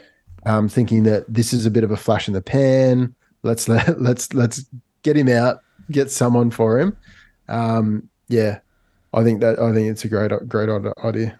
The other guy that I would like to buy low on is Zac Lomax. Like, if Zac Lomax is owned by someone that's coming sort of at the back end of the table, I'd be approaching them and saying, hmm, Do you want to uh, unload Zac Lomax? Obviously, not playing. He's playing in Resi's at the moment. Who knows when he'll be back? There's no sort of whispers or word on when they want him to back. A bit like Sam Walker at the moment, who's another great target. Uh, I'd be going to get Zac Lomax as well. I think he'll come back better. Um, he'll be working on his game, probably working on his kicking as well. He was a little bit shaky there with his goal kicking. Um, I think he's got a few off-field issues that he needs to work out. Once he's sorted all that out, you know, he's been pretty good. It hasn't I been. saw I saw some stat about his goal kicking in particular, and he's dropped like two to three percent at least in his percent goal percentage of kicking for the last like five seasons. And it's progressively gone down, down, down. And this season it's like 60%. Yeah, yeah. Mate, you could almost kick him better than that. And I've seen you kick. Yeah, yeah, yep. Toe punt straight over from the Oh, sideline. love the old male toe punters. Yep. How good. Yep. Set it up on sand and just fucking toe poke the fuck out of the cunt. Bang, straight over. Oh. It's sad they don't have the sand See anymore. you later. Yeah. Um, yeah, so nice by low anyway. Yes. On the Cowboys side, like I do like the Cowboys in this game. It's just really hard to know where the points are going to come from. Scott Drinkwater, super busy. He's everywhere, right? Like he Mm. is Johnny on the spot. And I think if the Cowboys are going to score points, he'll have his fingerprints on some of them. Um, yeah, it's just it's hard, isn't it? Talk about I think some, I I think they I think they're really going to be pushing it out on that right edge, and I do think that Dearden and um, Kyle Feldt will be going going large. Kyle Feldt scores, doesn't he? Kyle Feldt he's is a lock as the ATS for sure. Kyle Feldt scores, Ravalawa scores. They're probably the only two things you can take away from this game with certainty. Um, talk about some top matchups and sits for this game, bro. Yep. So I touched on a couple of them with Kyle Feldt and Dearden. So I think both of those will have a really good one. Uh, Benny Hunt has a really good matchup. Um, he shifts across. So when Sullivan starts, Sullivan will come and he'll play right side, and um, Amon shifts to the left. So that's something to take in, into account. So Amon will play the majority of the game on the left side. So Ma- Amon has a decent matchup this round. Not really super coach relevant this season, but um, might be might be a half plug and play if you're really scratching for a five eight. Uh, Reuben Cotter has a decent matchup. We've got Jaydn Su'A. He's a great pickup if he's available in any of your waivers. Why is he still so low ownership? We we've been I talking about him for six weeks. I can't understand it. He's been he was out out injured for a little while. Um, I think it's the stain of the Dragons, but he's been pumping out fifties and, and and all that for God knows how long. So He look he he needs he needs to be inside. he scored 38 in round one, uh, round two, sorry, which is a poor game, granted. The other game he played poorly in was round five, but that's because he was injured or got sin bin, I can't remember, but he only played 24 minutes. Other than those two games, these are his scores. 66, 73, 53, 59, 57. Why the fuck is he so low? teams. Yeah. 32.3%. What is happening, guys? Go get him. He's fucking great. for sure. Um, outside of that, uh, Blake Lawrie has a really good matchup along with Jack Blocker. Bellin. So um, Block, Blocker Blocker's been going really well, going off on a really good clip. Jack de Belin has been like he's lifted his game massively, and he is one of the form uh, forwards in the in the comp at the moment. If I'm honest, um, but yeah, outside of that, Tyrell Sloan has a decent matchup. So um, Cows have actually been conceding bulk points through the um, the fullback spot, conceding 74 points per game to fullbacks. So um, yeah, might be might be a bit of an issue for them, like second phase play and all that sort of stuff. So that's typically where the, they'll concede points through the guts. Um, yeah, like uh, I, I do, like I said before, doubling down, I do think that Dearden has one of the better matchups, um, along with um, Benny Hunt slash Amon. Nice. Um, just looking at our boy Blake Lawrie Blocker, um, average score fifty eight. Hello, uh, he- Scored scored two tries this season, so bro. How, what do you reckon the percentage ownership is off the top of your head? Oh mate, it would be it would be low, maybe like 15. Sixty seven percent. I love Mate, that. everyone loves everyone loves him. I Everyone fucking love. him. I'm like a proud, a proud father here. Like sixty seven percent. Oh, that's so good. That fucking warms your heart. That shit right It there. It does. The cockles warms the cockles. Mate, 50, last four games 55, 56, 57, 52. Blake Lawrie. Bankable, just bankable. Ah, boy. Ah, fucking boy. Look at him go, bro. Look at him fucking Just go. proud as punch. How oh, that's good. And yeah, like I said, Jack de Belin, let's have a look at his scores. He has been fucking killing. Jack Jack Jackie has been going really good, um, especially since um, starting. Yeah, As soon so as he started, he, he's just been going off. on 52, 63, 71, 91. So he's just been increasing. So 91 last week, you would think he scores what, one, That's what the, 120? the try- I wish. Traje- trajectory? He got he got a handy little. it's um, linear trajectory. Like, look at it. Oh, it yeah. must be 120 next. 100%. Yeah, it's it's a lock. It's a lock. Oh god. Um. Yeah, Thomas Thomas Dearden, he's been good. Yeah, fuck. Uh, another game, just heaps of points. I think lots Yes. of points. Um, Thomas Thomas Dearden. Thomas Thomas Dearden. Uh, captaincy options here. Hunt for sure with his matchup. I don't mind Yeah. him as a captaincy option. Uh, Drinky just because seventy four points conceded to fullbacks. I think you can captain him. And Cotter coming off that huge game. I think you can captain him as well. Yeah, I I don't. I don't think there being so late in the round. I don't think there are too many options. Uh, Other options that you'd want to uh, entertain a captaincy on. Yep, for sure. All right, BC on, I should say. Let's get into the Saturday 7:35 p.m. game. Raiders v Eels GIO Stadium ins and outs, bro. Gotcha. There you go. Oh, thanks, mate. uh, so this one, Xavier Savage punted. Uh, Albert Kelly. Uh, uh, sorry, Albert uh, Hopple. Albert Kelly. That's a that's a while, while ago. Wow. Albert Hop, Albert Hopoate. you popped the vino, did you? Pop something. um, pop the brain cell. So Xavier Xavier Savage has been punted on the first opportunity um, from even though he scored a try. Uh, Albert Albert I did it again. Albert Hopoate's back from injury, so he slides straight back into that left wing spot. Mitch Moses is ruled out with that grade one concussion symptoms, so Jake Arthur comes in at halfback. What we're expecting to happen is Gutho will take on the goal kicking duties, which is a decent uptick for him. If you've got him in your teams, he will be worth the captaincy. Um, and Andrew Davey retains that right 2RF spot ahead of Carty and Matto. But one thing is that Matto off the bench is probably better than Matto starting. Agree. So, yeah. Yep, for sure. Uh, no real obvious matchups here. If anything, I would say the Eels left attack.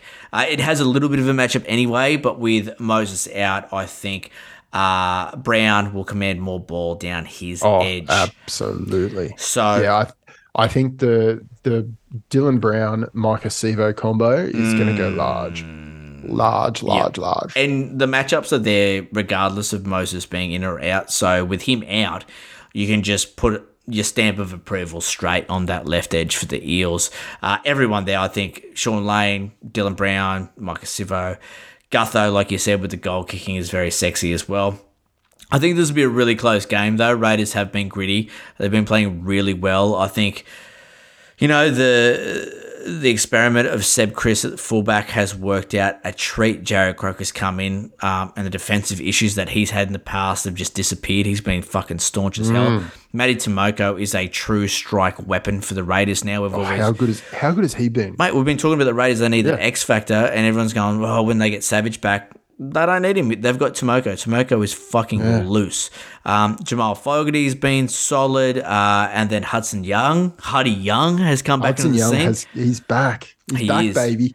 and the man, the myth, the legend, Big Red, Oh, big red. the bra. Fuck, he has been killing it, bro. Yeah. Unbelievable. If anyone if anyone has picked him up, it, just give yourself a pat on the back. Like, it's been an absolute Unless you're guru, don't do that. You do Oh, it. You do it. You pat yourself on the back enough for everyone, champ.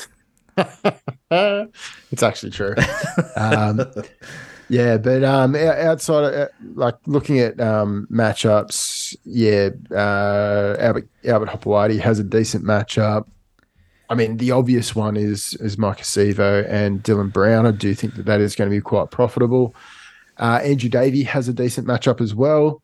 Elliott Whitehead does on the other side of the field. Um, Shaun Lane actually has a bad matchup, um, and I think that might have to do with the spread of um, of points is usually out to the wing.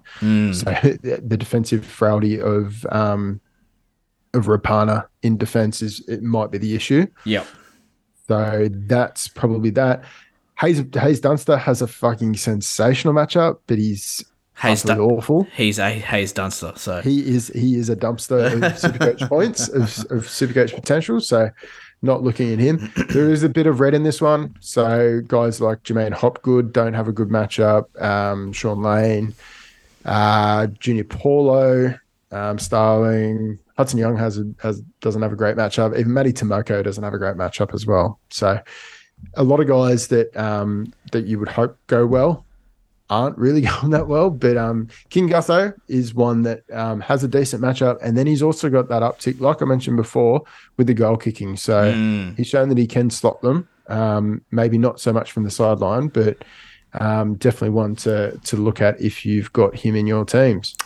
Yeah, not a lot of moves to be made here draft wise. I think everyone that needs to be picked up ha- would have been already picked up. But Yeah. we're talking about captaincy options, obviously being the late Saturday night game. Like I said, King Gutho is not a bad one. Uh, Tapine for the Raiders is a decent uh, captaincy option. Dylan Brown, 100%. He will be everywhere in this game. You even saw when Moses went off, all of a sudden Dylan Brown started playing both sides of the field. I expect him to continue that sort of play and take hold of this Eels team. The other one is Ryan Matterson. Like you said, coming off the bench, playing less minutes is better for him. And you can see it in the stats. Last week, he played 52 minutes, scored 78. The week before, he played 74 minutes, scored 59. It's the it's the quality of the minutes that he has on the field, and it- like the the lower the minutes, the better the attacking upside that he has as Yep. well. So his PPM rises, and yeah, uh, that's not the only thing that rises. That's Mm. for sure. Yep. All owners' dicks rises. To be honest, that's I what. was I was I was very subtly alluding to it, but yes, Nothing subtle about me, bro. I'll fucking call out it is. Dicks will be rising when Matto comes off the bench. hundred. Ow! right, fucking so- humming. Captain captaincy VC options. You're really just looking at Brown, Gutho, and Tapine in this one. Did I not just No, say this? No, no, you didn't. You probably did. I did. I wasn't. I 100%. wasn't listening. Again, Gu- Gutho, uh, yes. Dylan Yes. Brown, yes. Matto, Even yes. Even like Cor- even like Big Red. If you if you're struggling for captaincy options, he will do a job for you. He will Bank- get you bankable your 60. to seventy. Yeah, Bankable for sure. 60 for sure. Um, All right, let's get into the next game. Sunday, 2 p.m. Knights v Titans, McDonald's Jones Stadium. Ins and outs here, bro. Oof, ins and outs. So the Elliot, uh, Adam Elliott watch, it can finally finish. He's back. He's on the bench. Um, Kurt Mann's out injured, um, and Matty Croker has been named at lock, but he'll obviously share a lot of minutes with Adam Elliott. Um, so we've got uh. He's named after that strong performance last week, but there's no signs of Brumo just yet um, with Jayden Campbell um, staying at that fullback spot. Interestingly, Kini is in the reserves. He's not on the bench, so he won't be sharing ti any time with Jayden Campbell, which is interesting. But yeah, apart from that, no signs of Ver- Verrills just yet. So we'll see what happens with that. Another big Supercoach game, this one. Uh, There's a lot of there's a lot of green. It's got a bit of red, but yeah, Yep. Oh, Again, great. no need to pack the tackling bags. Uh, Titans, obviously one of the more dominant left edges in attack. Um, both Knights edges are pretty horrible in defense. So I just, I think it's the Knights, uh, the Titans left edge that'll have the the matchup just because they're so dominant that down that side. Knights uh, should be able to push the ball both sides of the ruck. Titans are weak versus left attack, so KP in this side, Greg Marzhew at their best. I think all of those guys are up for a really big game. But to be honest, uh, there's a lot of super coach points on offer in this game. Like I said, Jayden Campbell at fullback looking really good. AKP, ATS special. Again, that David Fifita effect is just so good for Brian Kelly and AKP. They've just got so much space out there. But David Fifita himself is playing like a man fucking possessed. I can't believe how well he's played. but he's like it's not just it's not just like him him playing better. It's him like putting a lot more effort in. It's Mm. the effort plays that have gone up. It's not like the the headline plays. It's it's him making the big runs. It's him taking the the hard tackles. Mate, it's 25 like tackles, out- 17 runs a game. That's what he's averaging. Like he's just rolling the sleeves up and Like this is this is gonna he's playing his way back into a Maroons jersey. Has to be picked, bro. Has he, he he has to be there somewhere. And look, I yes, Capewell is um is the incumbent there, but fuck, I'll be picking I'll be picking Dave for Fifita. easily because the way that he's playing, you know that he's going to be talked about in the Blues camp, right? All of a sudden, like we keep saying, that opens up that whole left attack just by having him named in the side. It Yeah. just it just can't be understated the the effect of having someone so damaging. You don't even have to give him the ball; just have him out there. No, no, exactly. So yeah, he's been fantastic. We picked him up in the listener league in a bet, and fuck me, he's a captaincy option every week. Just Oh, keep the band on him, like especially this late in the round, you just be like captain in, set and forget, happy days, love and life. bro, 96, 76, 82, 84, 114, 100. In those one, two, three, four, five, six games, he's only scored one try, and those are the scores he's pumping out. That is fucking outrageous. Mm-hmm. That is outrageous. And he was scoring those those sort of those sort of scores one every two games, and he'd be scoring like one to two tries to, get, those scores. I know, I know. And now he's just doing it based on effort plays, and it's I, I'm I'm all about it. I was worried that when he signed so early in the season that his um his effort and his drive and all that sort of stuff would fall away, but it's gone the other way. I know. And Kieran Foran. I, I love it. Kieran Foran just fucking grabbing him by the dick and just going, get here, be here. You're not where I want you to be. Run behind, run in front. Like just that sort of direction and that experience that Foz brings into this side has just changed David Fifita's career. That's how that's how monumental it has been the effect on David Fifita. It's been crazy, and everyone's talking about it. We're not saying anything new here, but fuck, he has to get picked, David Fifita. All right, he has to be there somewhere. And look, uh, with the matchups, I would I would literally be playing any of the uh, of the back back five from either side. Yep. Oh, so many points. All, all of them. I know. So many points are on offer here. Uh, top matchup sits, bro. What are we looking at here? So top top matchups, um, statistical matchups. Um, obviously, we've got uh, Jojo Fifita or um, or Phillip Sami. They both have decent matchups. Brian Kelly has a half decent one. Tanah Boyd has a really good matchup. So Knights have been conceding nearly 80 points per game to right halves. So very, very interesting one there. They've obviously been attacking a fair bit down with Phillip Sami. They've been getting a lot of joy down there. They've been scoring more tries down the left edge, but yeah, a little bit of attacking upside on the right edge too. Uh, we've got uh, Daniel Saifiti, so sorry, Daniel Saifiti and Leo Thompson both have a decent matchup through the guts. Kalyn Ponga has a fairly good matchup. They've been the Titans have been conceding 54 points to left halves. Um, and then uh, outside of that, uh, Dave Fifita has a good matchup, which is um, a very good sign for owners. So score they've been conceding 69 points on average to left RFs. So hello, David Fifita. I wouldn't be surprised if there's five blokes that turn up in this game. You know, like Yes. if if Lachlan Miller, Greg Marzhew, David Fifita, um, AKP, and fucking Dom Young all got hundreds, it There's- would not there are- surprise me. There are a lot of turnstiles in this Yep. in this game. So I'm I'm seeing a lot of line breaks, a lot of tackle breaks, a lot of um, line break assists, and so on. Yep. Um, for draft moves, uh, like we keep saying, Brian Kelly has to be in teams. Fucking stop this podcast. Pick up Brian Kelly. If Brian Kelly's not in fucking over fifty percent of teams by the end of this fucking podcast. I, I don't. I'm, I might scream. he's not he's not happy, I've guys. Been, I've been, I've been, I've been fucking banging on about Brian Kelly. He's not for happy. Fucking so long, and no one's picked him up.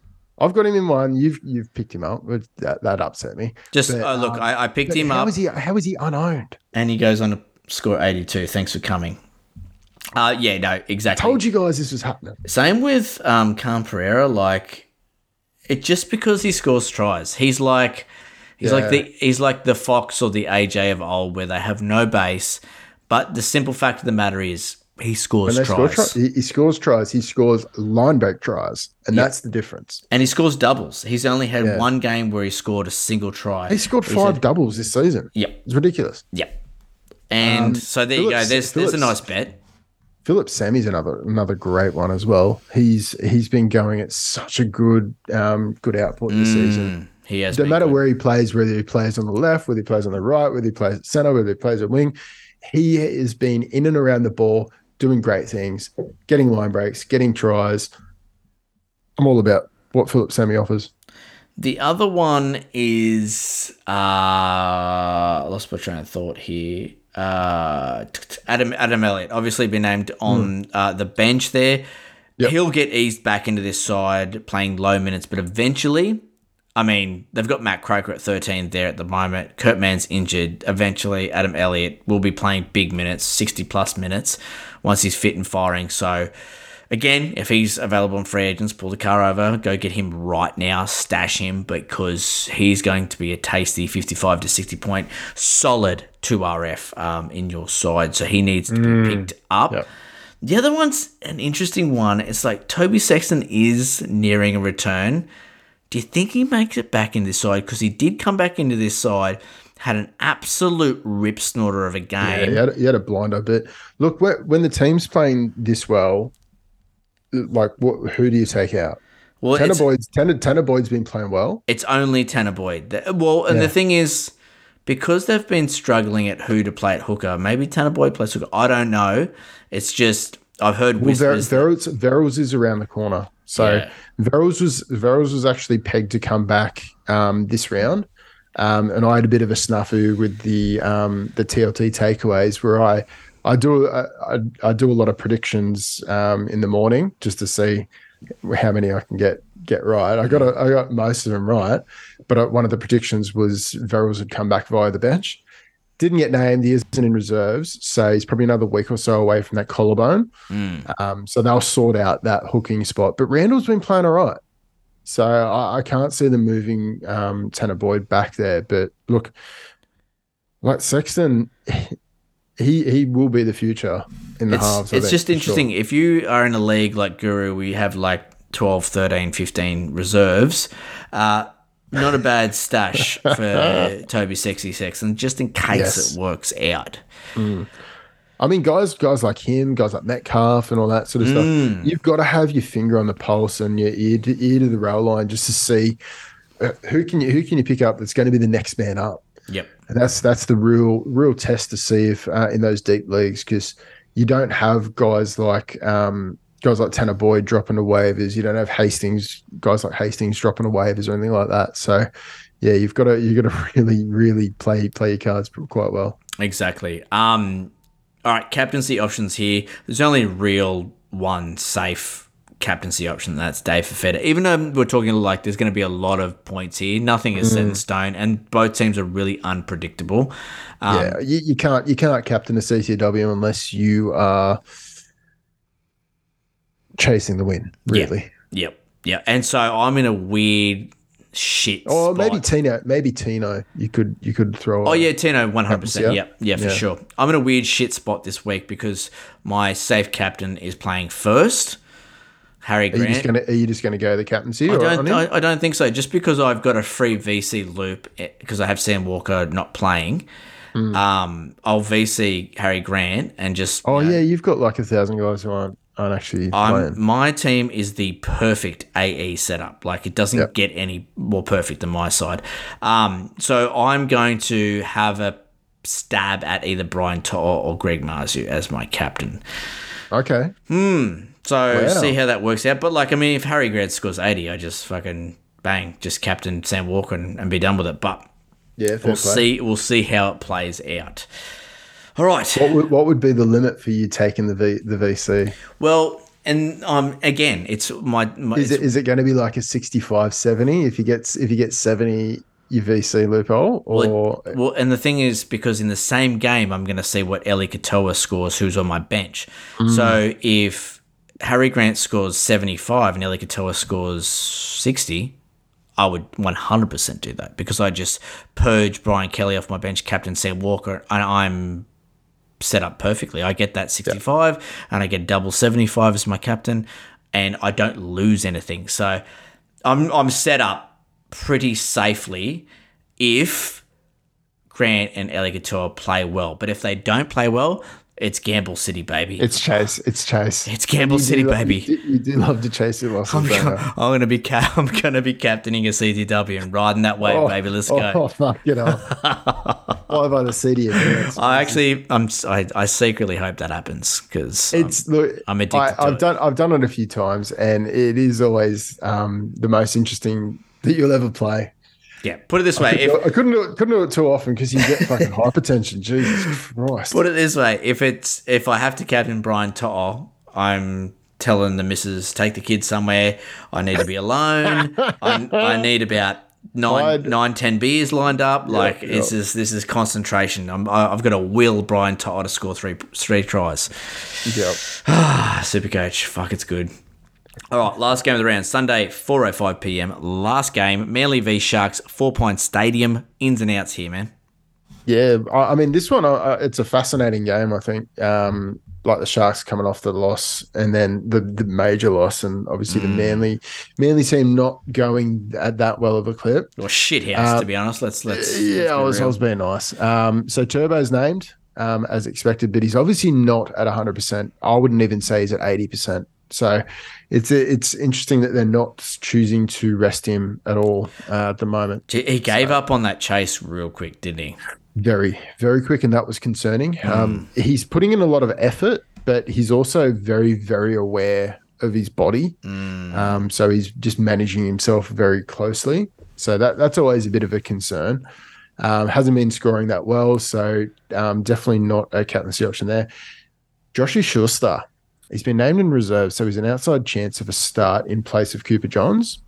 So he's one to keep an eye on for um, for late team lists. And to be honest, they, he might be the spark that the Manly team need to actually get something over the Sharks in this one. Um, on the other side of the ball, Sharks uh, one to thirteen, so they're pretty pretty solid with their um, their team setup at the moment. Obviously, Cam McInnes has been killing it um, of late, even with F- Finucane coming back. Um, but one of the real key matchups that we've got in this one, two guys, Teig Wilton and Sione Katoa. Mm, yeah, this is a big game for right attacks. So mm. both teams like really disgustingly weak on their left edge defense and super dominant on their right attack. So we touched on it at the start of the podcast, talking about Manly conceding tries to right wingers in six straight games. So I mean, their left edge is just getting fucking torched at the moment. We saw Cobbo score three on the weekend. Um, so I, Nicho Hynes on that right with weapons with Nikora, Ramien, Katoa. They're just going to have so much success in this game. I really do think Sharks will prevail here. They'll bounce back, even though Manly are at home. Manly just look like they've got so many mistakes in them at the moment. Their forward pack just looks rudderless without Gerbo. Uh, I just I just can't see a world where they can win in this game.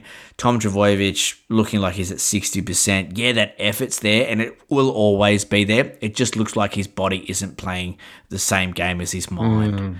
Yeah. Um, so yeah, I'm all over the Sharks here. I wouldn't be surprised if both wingers score one because Katoa has a really good matchup, and two, just Mulitalo scores tries. It, it pretty much if the Sharks are playing, he's going to score a try. So that's probably going to be one of my same game multis is is Sharks into Mulitalo and Katoa to score both wingers.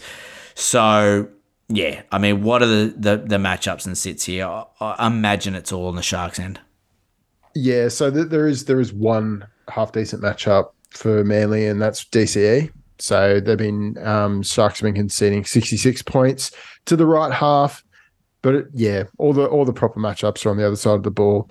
So Sione Katoa, second second best um, or second worst defense he's coming up against, um, conceding seventy nine points per game to the right wing. Like Yep. that's that like money for old rope. And Yep. then Nicho Hynes, they've been conceding 71 points per game Uh-oh. to to right halves. Yep, that's a concern. Um, and then Teig Wilton on the on the left to RF spot, they've been conceding 70 points per game to the left to RF. So um, Blayke Brailey also has a good matchup along with Renato Mulitalo um, and Jesse Ramien. So there there are a lot of players in that in the Sharks squad that will have decent matchups. Um, and yeah, we know that Nicho loves to play both sides of the ruck. So yeah, he's going to have involvement in the positive things for Teague, but also for the positive things from um, Jesse and and uh, Sione Katoa. Manly conceding 70 plus points to four positions. It's pretty fucking awful, isn't it? Yeah, it's bad. That's a lot of super coach points to be averaging. Unbelievable. So Sharks Yes. Sharks win and win nicely here. Nicho Hynes obviously a fantastic He's the he's the pick of the bunch. Uh, I think he's he's got an epic epic um, captaincy option this week. Yep. He's probably the number one safe option. DC, like I said, has a pretty good matchup here for Manly. Um, He's actually been going at a really good clip this season. Mm. Um, DCE, what's his average this season? I think it'd be it's higher than you think. Um, he's been averaging seventy one points. yeah, that's nice. Like, um, yeah, I think we we're we were estimating that he was going to be around about that that sixty to sixty five, and you'd be happy with that. He's he's exceeded that massively. Yep. Yeah, and I mean, Sifitella. He's only scored under playing fifty once. Amazing. Will Kennedy scoring Yeah. score, tries for fun. I mean, yeah, it's yeah, it's all going to be all on the Sharks here. All right, bro. That's the that's the games, and again, in true form, the more time that we have up our sleeve, we just fill it with dribble. Yes. Where Exactly. it's so it's a it, doesn't, it doesn't it doesn't limit the length of the podcast. It It's a- literally just fills it with other things. it's a two-hour podcast, no matter how you slice it. Yes. Uh, let's get into the happy ending. You want happy ending? I got a building. Let me break it down for you so you understand. I'll hold your hand like a small child. Oh, fuck. Oh, my God. Fuck Let's yeah. flip you over. Let's rub those scented oils all over your body. And look, let you leave this this podcast on cloud nine. You should be fucking humming by now. I've given you that much information, but we're gonna we're gonna summarize it all for you here at the moment. So your top start and sits, and like I always say, that's just a clever name. Start means it's a good matchup. Sit means it's a terrible matchup. You don't necessarily have to start or sit these guys.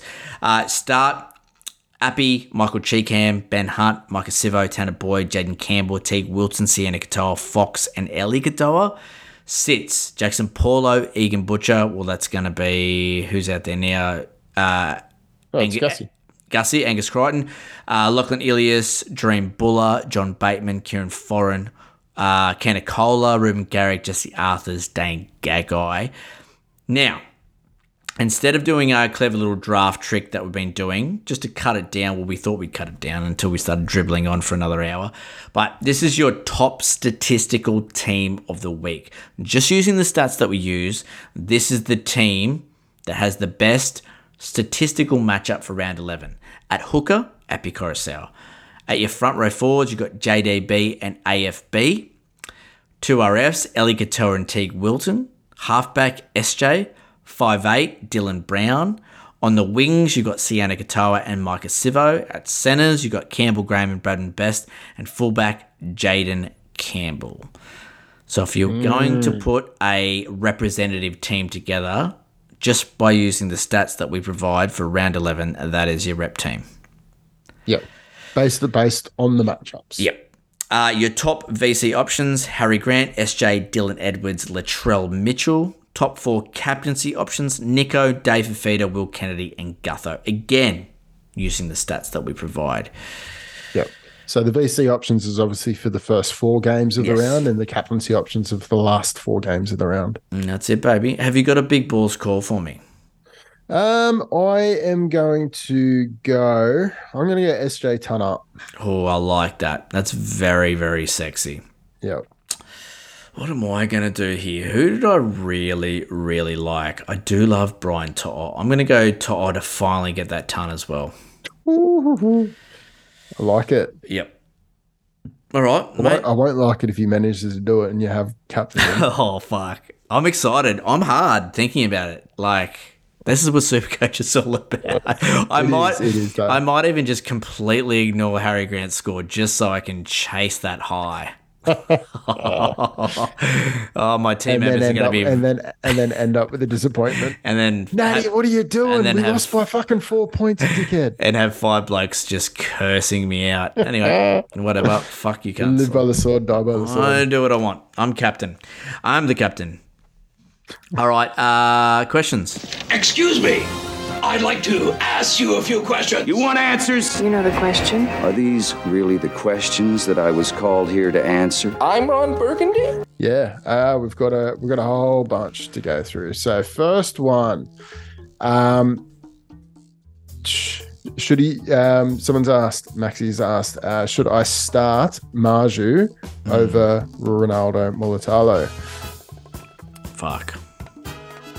Tough Fuck. one, isn't it? That's a very tough one to start with. Can, can you play both of them? Like, who who else have you got that's going to beat both of them? Yeah, I, I, don't know. I, I would uh, preferentially out of the two, I'd go Mulitalo for the matchup. But yeah, you'd have to be starting. You'd have to be starting um, Marzhew for sure. I know. That's. I mean, what a problem to have. Yeah, I know. I don't have that problem. So. uh, Con Con the Fruiter has asked us, um, uh, have been starting JWH, but not stoked with his minutes at the moment and not getting any better. Um, should I trade him for any of the following? Royce Hunt, Matt Lodge, Leo Thompson, Isaac Liu. Uh, he's sitting pretty on the ladder, uh, so he's more worried about rounds 23 to 26 than a short term fix. So he's looking at going um, going to stash Luke Thompson when Yep. he gets some spare room on the bench. But um, I think out of those ones, um, correct me if I'm wrong, but I reckon Leo Thompson might be the pick of those. Yeah, it's it's hard, isn't it? Because Leo Thompson, like, he does struggle to hold a 50 average. I think I think JWH, Matt Lodge, and Leo Thompson are very all sideways trades, in my opinion. I think if you trade out JWH and you pick up Leo Thompson, you're very likely to see JWH get 55 and Leo Thompson get 40. These are the guys you're dealing with, right? Uh, I think all of them are a bit of a sideways trade. If I was going to do anything, maybe JWH for You love Lodge. A bit of Royce Hunt. You love a bit of Royce. Oh, I love Royce Hunt. He's just not producing. Like, uh, and, he- and with the and with the number of injuries, so you you I'm I'm shocked that Hamaluele, Rudolph, both injured. Royce Hunt isn't punching out sixties. I know. Just didn't work out. Just didn't come to fruition. I mean, I do get them wrong. I know it's surprising, guys, but sometimes I do get some things wrong. Um, I, don't, I don't know. I would just stick it out with Jared at the moment. Uh, yeah, I guarantee you, if you drop Jared for even Lodge, all of a sudden Jared will get 60 and Lodge will get 45. It's one of those Yeah. things. All right, uh, Jakey has asked us: Is Taumalolo worth hanging on to, or worth dumping to the waiver? He's been a shadow of him former self this year. Again, one of those things where, like, if you drop Tom Taumalolo to the waivers, someone is going to just think they've won the lotto. They'll pick him up, and you'll watch Tom Taumalolo average 65 for the rest of the year. Yeah, that's it. Would be a very tough one to watch I can't um, deal with that. I can't deal with because that we, sort of we know we know we know what he's capable of, and we know that when he comes back, he's going to get that lock spot. Cotter's going to move back into the front row forward, and he potentially, if everything's firing, he could be getting bulk bulk minutes and bulk um, PPM back. So, yeah, I wouldn't be wouldn't be jumping to throw him to the um, to the wolves just yet. I know it's it just feels like I'm looking at his scores now and they are disgusting, but it's like feels those so disgusting talking about dropping Jason Taumalolo to the waivers. He, like he, in years gone by, he was top ten pick. He's only scored above 60 once and he's only scored above 50 twice. That's rough. Oh no. Yeah, I mean, it, I can understand. I can understand the logic dropping him. Um, Just I- see what happens when he gets back. You gotta you gotta see what happens. Yeah, I think you, you you give it a couple of rounds when he comes back, but then you give yourself two rounds, and if he if he drops a couple of fucking sub forty or sub fifty dookies, send him Mm. send him packing. Yep. Uh, Mitch has asked this: Do I drop Jaden Campbell um, and pick up a center? Uh, I'm going to skip that one because I don't understand the question. Hudzo has asked us um, for finals run and potential upside, rank the following. So for for the finals run and potential upside, rank the following. So Yep. Brian Kelly, Yep. Nofoaluma, Mhm. Corey Oates, Mhm. and Ravalawa. Uh, off the top of my head, uh, I would go Corey Oates, Ravalawa, Noffa, and Brian Kelly. Just because Brian Kelly's final strength of schedule is so bad. Titans' strength schedule is terrible. It's so they come bad. Up, they come up against so many top teams. Yeah, it's so bad. So, Um, yeah. And he's asked to follow up. Would you start any of those over Lemuelu? Lemuelu? This week? I think just through the finals. Oh, I think Dolphins fucking have the buy anyway this round. So, yeah, start Yes. them all above um, Lemuelu this this week. no, I Um, think I think during the finals. Finns Finns have a pretty good um, strength of schedule off off memory. Um, I think he's the, he'd be the safest option for points, um, just due to the nature of the position being more um, base based. yep. The only one I really like above Connolly is Oates, but Broncos do have a buy in I think round 25. 20 25, Yep. So that puts a bit of a spanner in the work. So maybe you keep Connolly. Yeah. All right. Uh, Timmy's asked us: Is it time to pump Savage?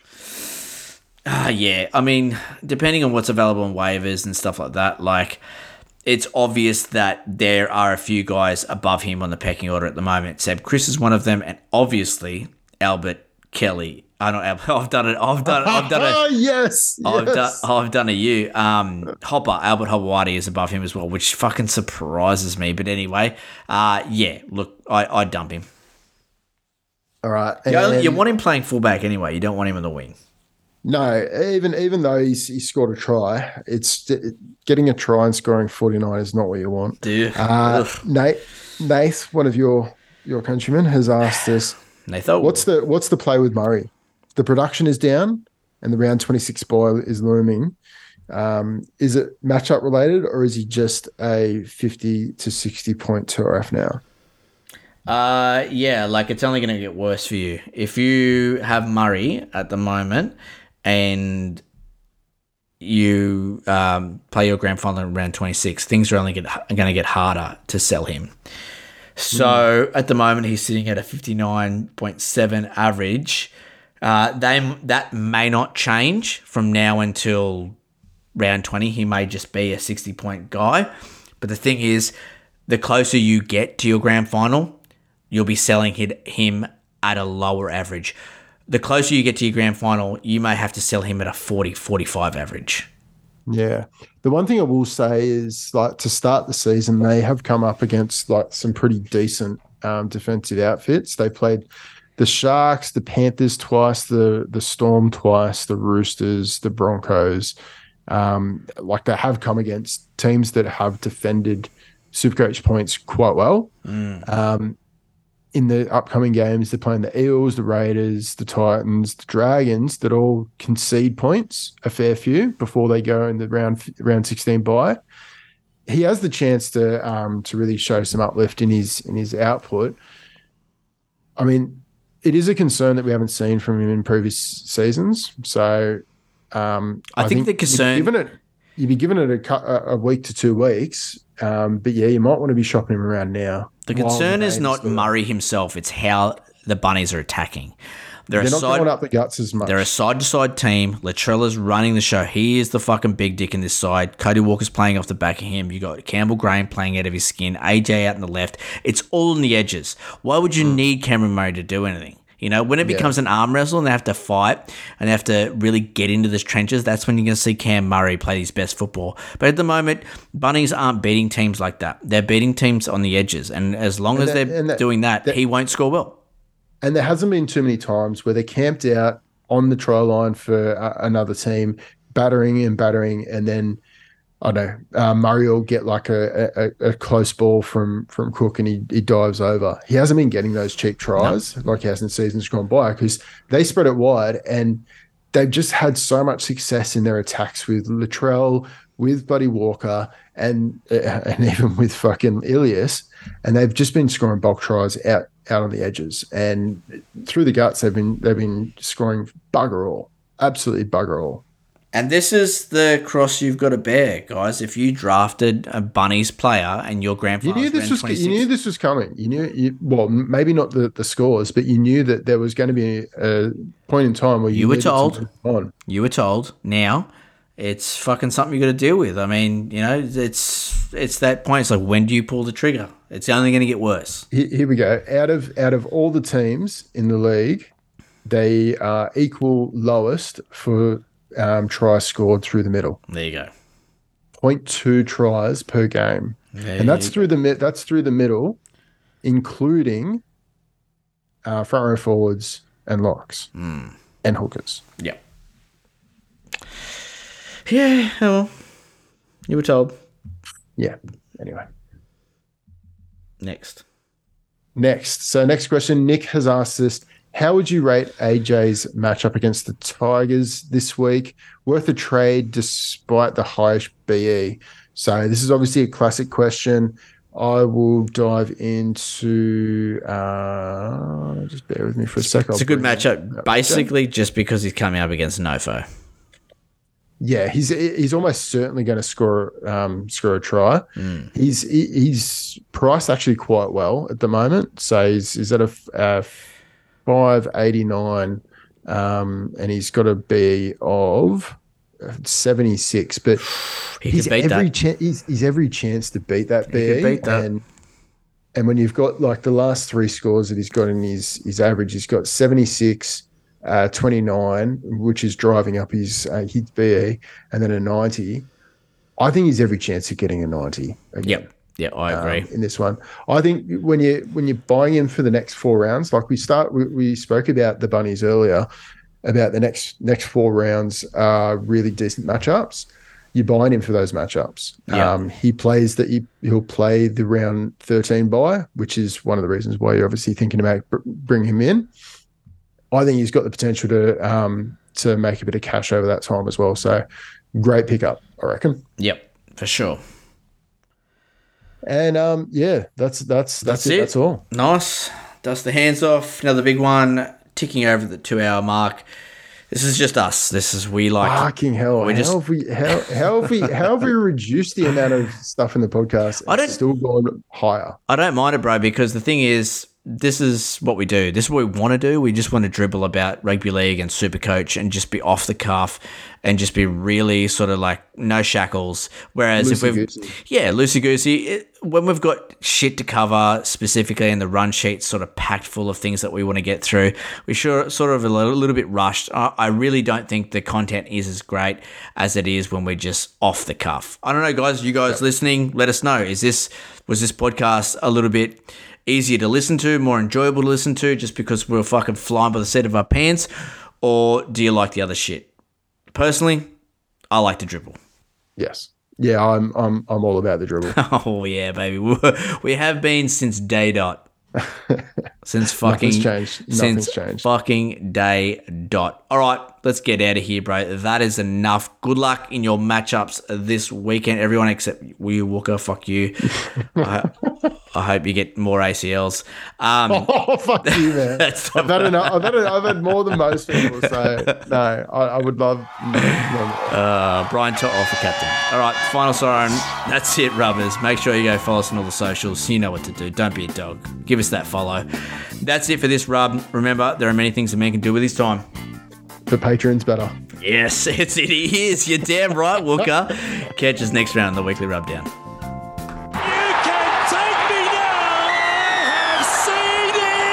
Get that India. Ta-ta!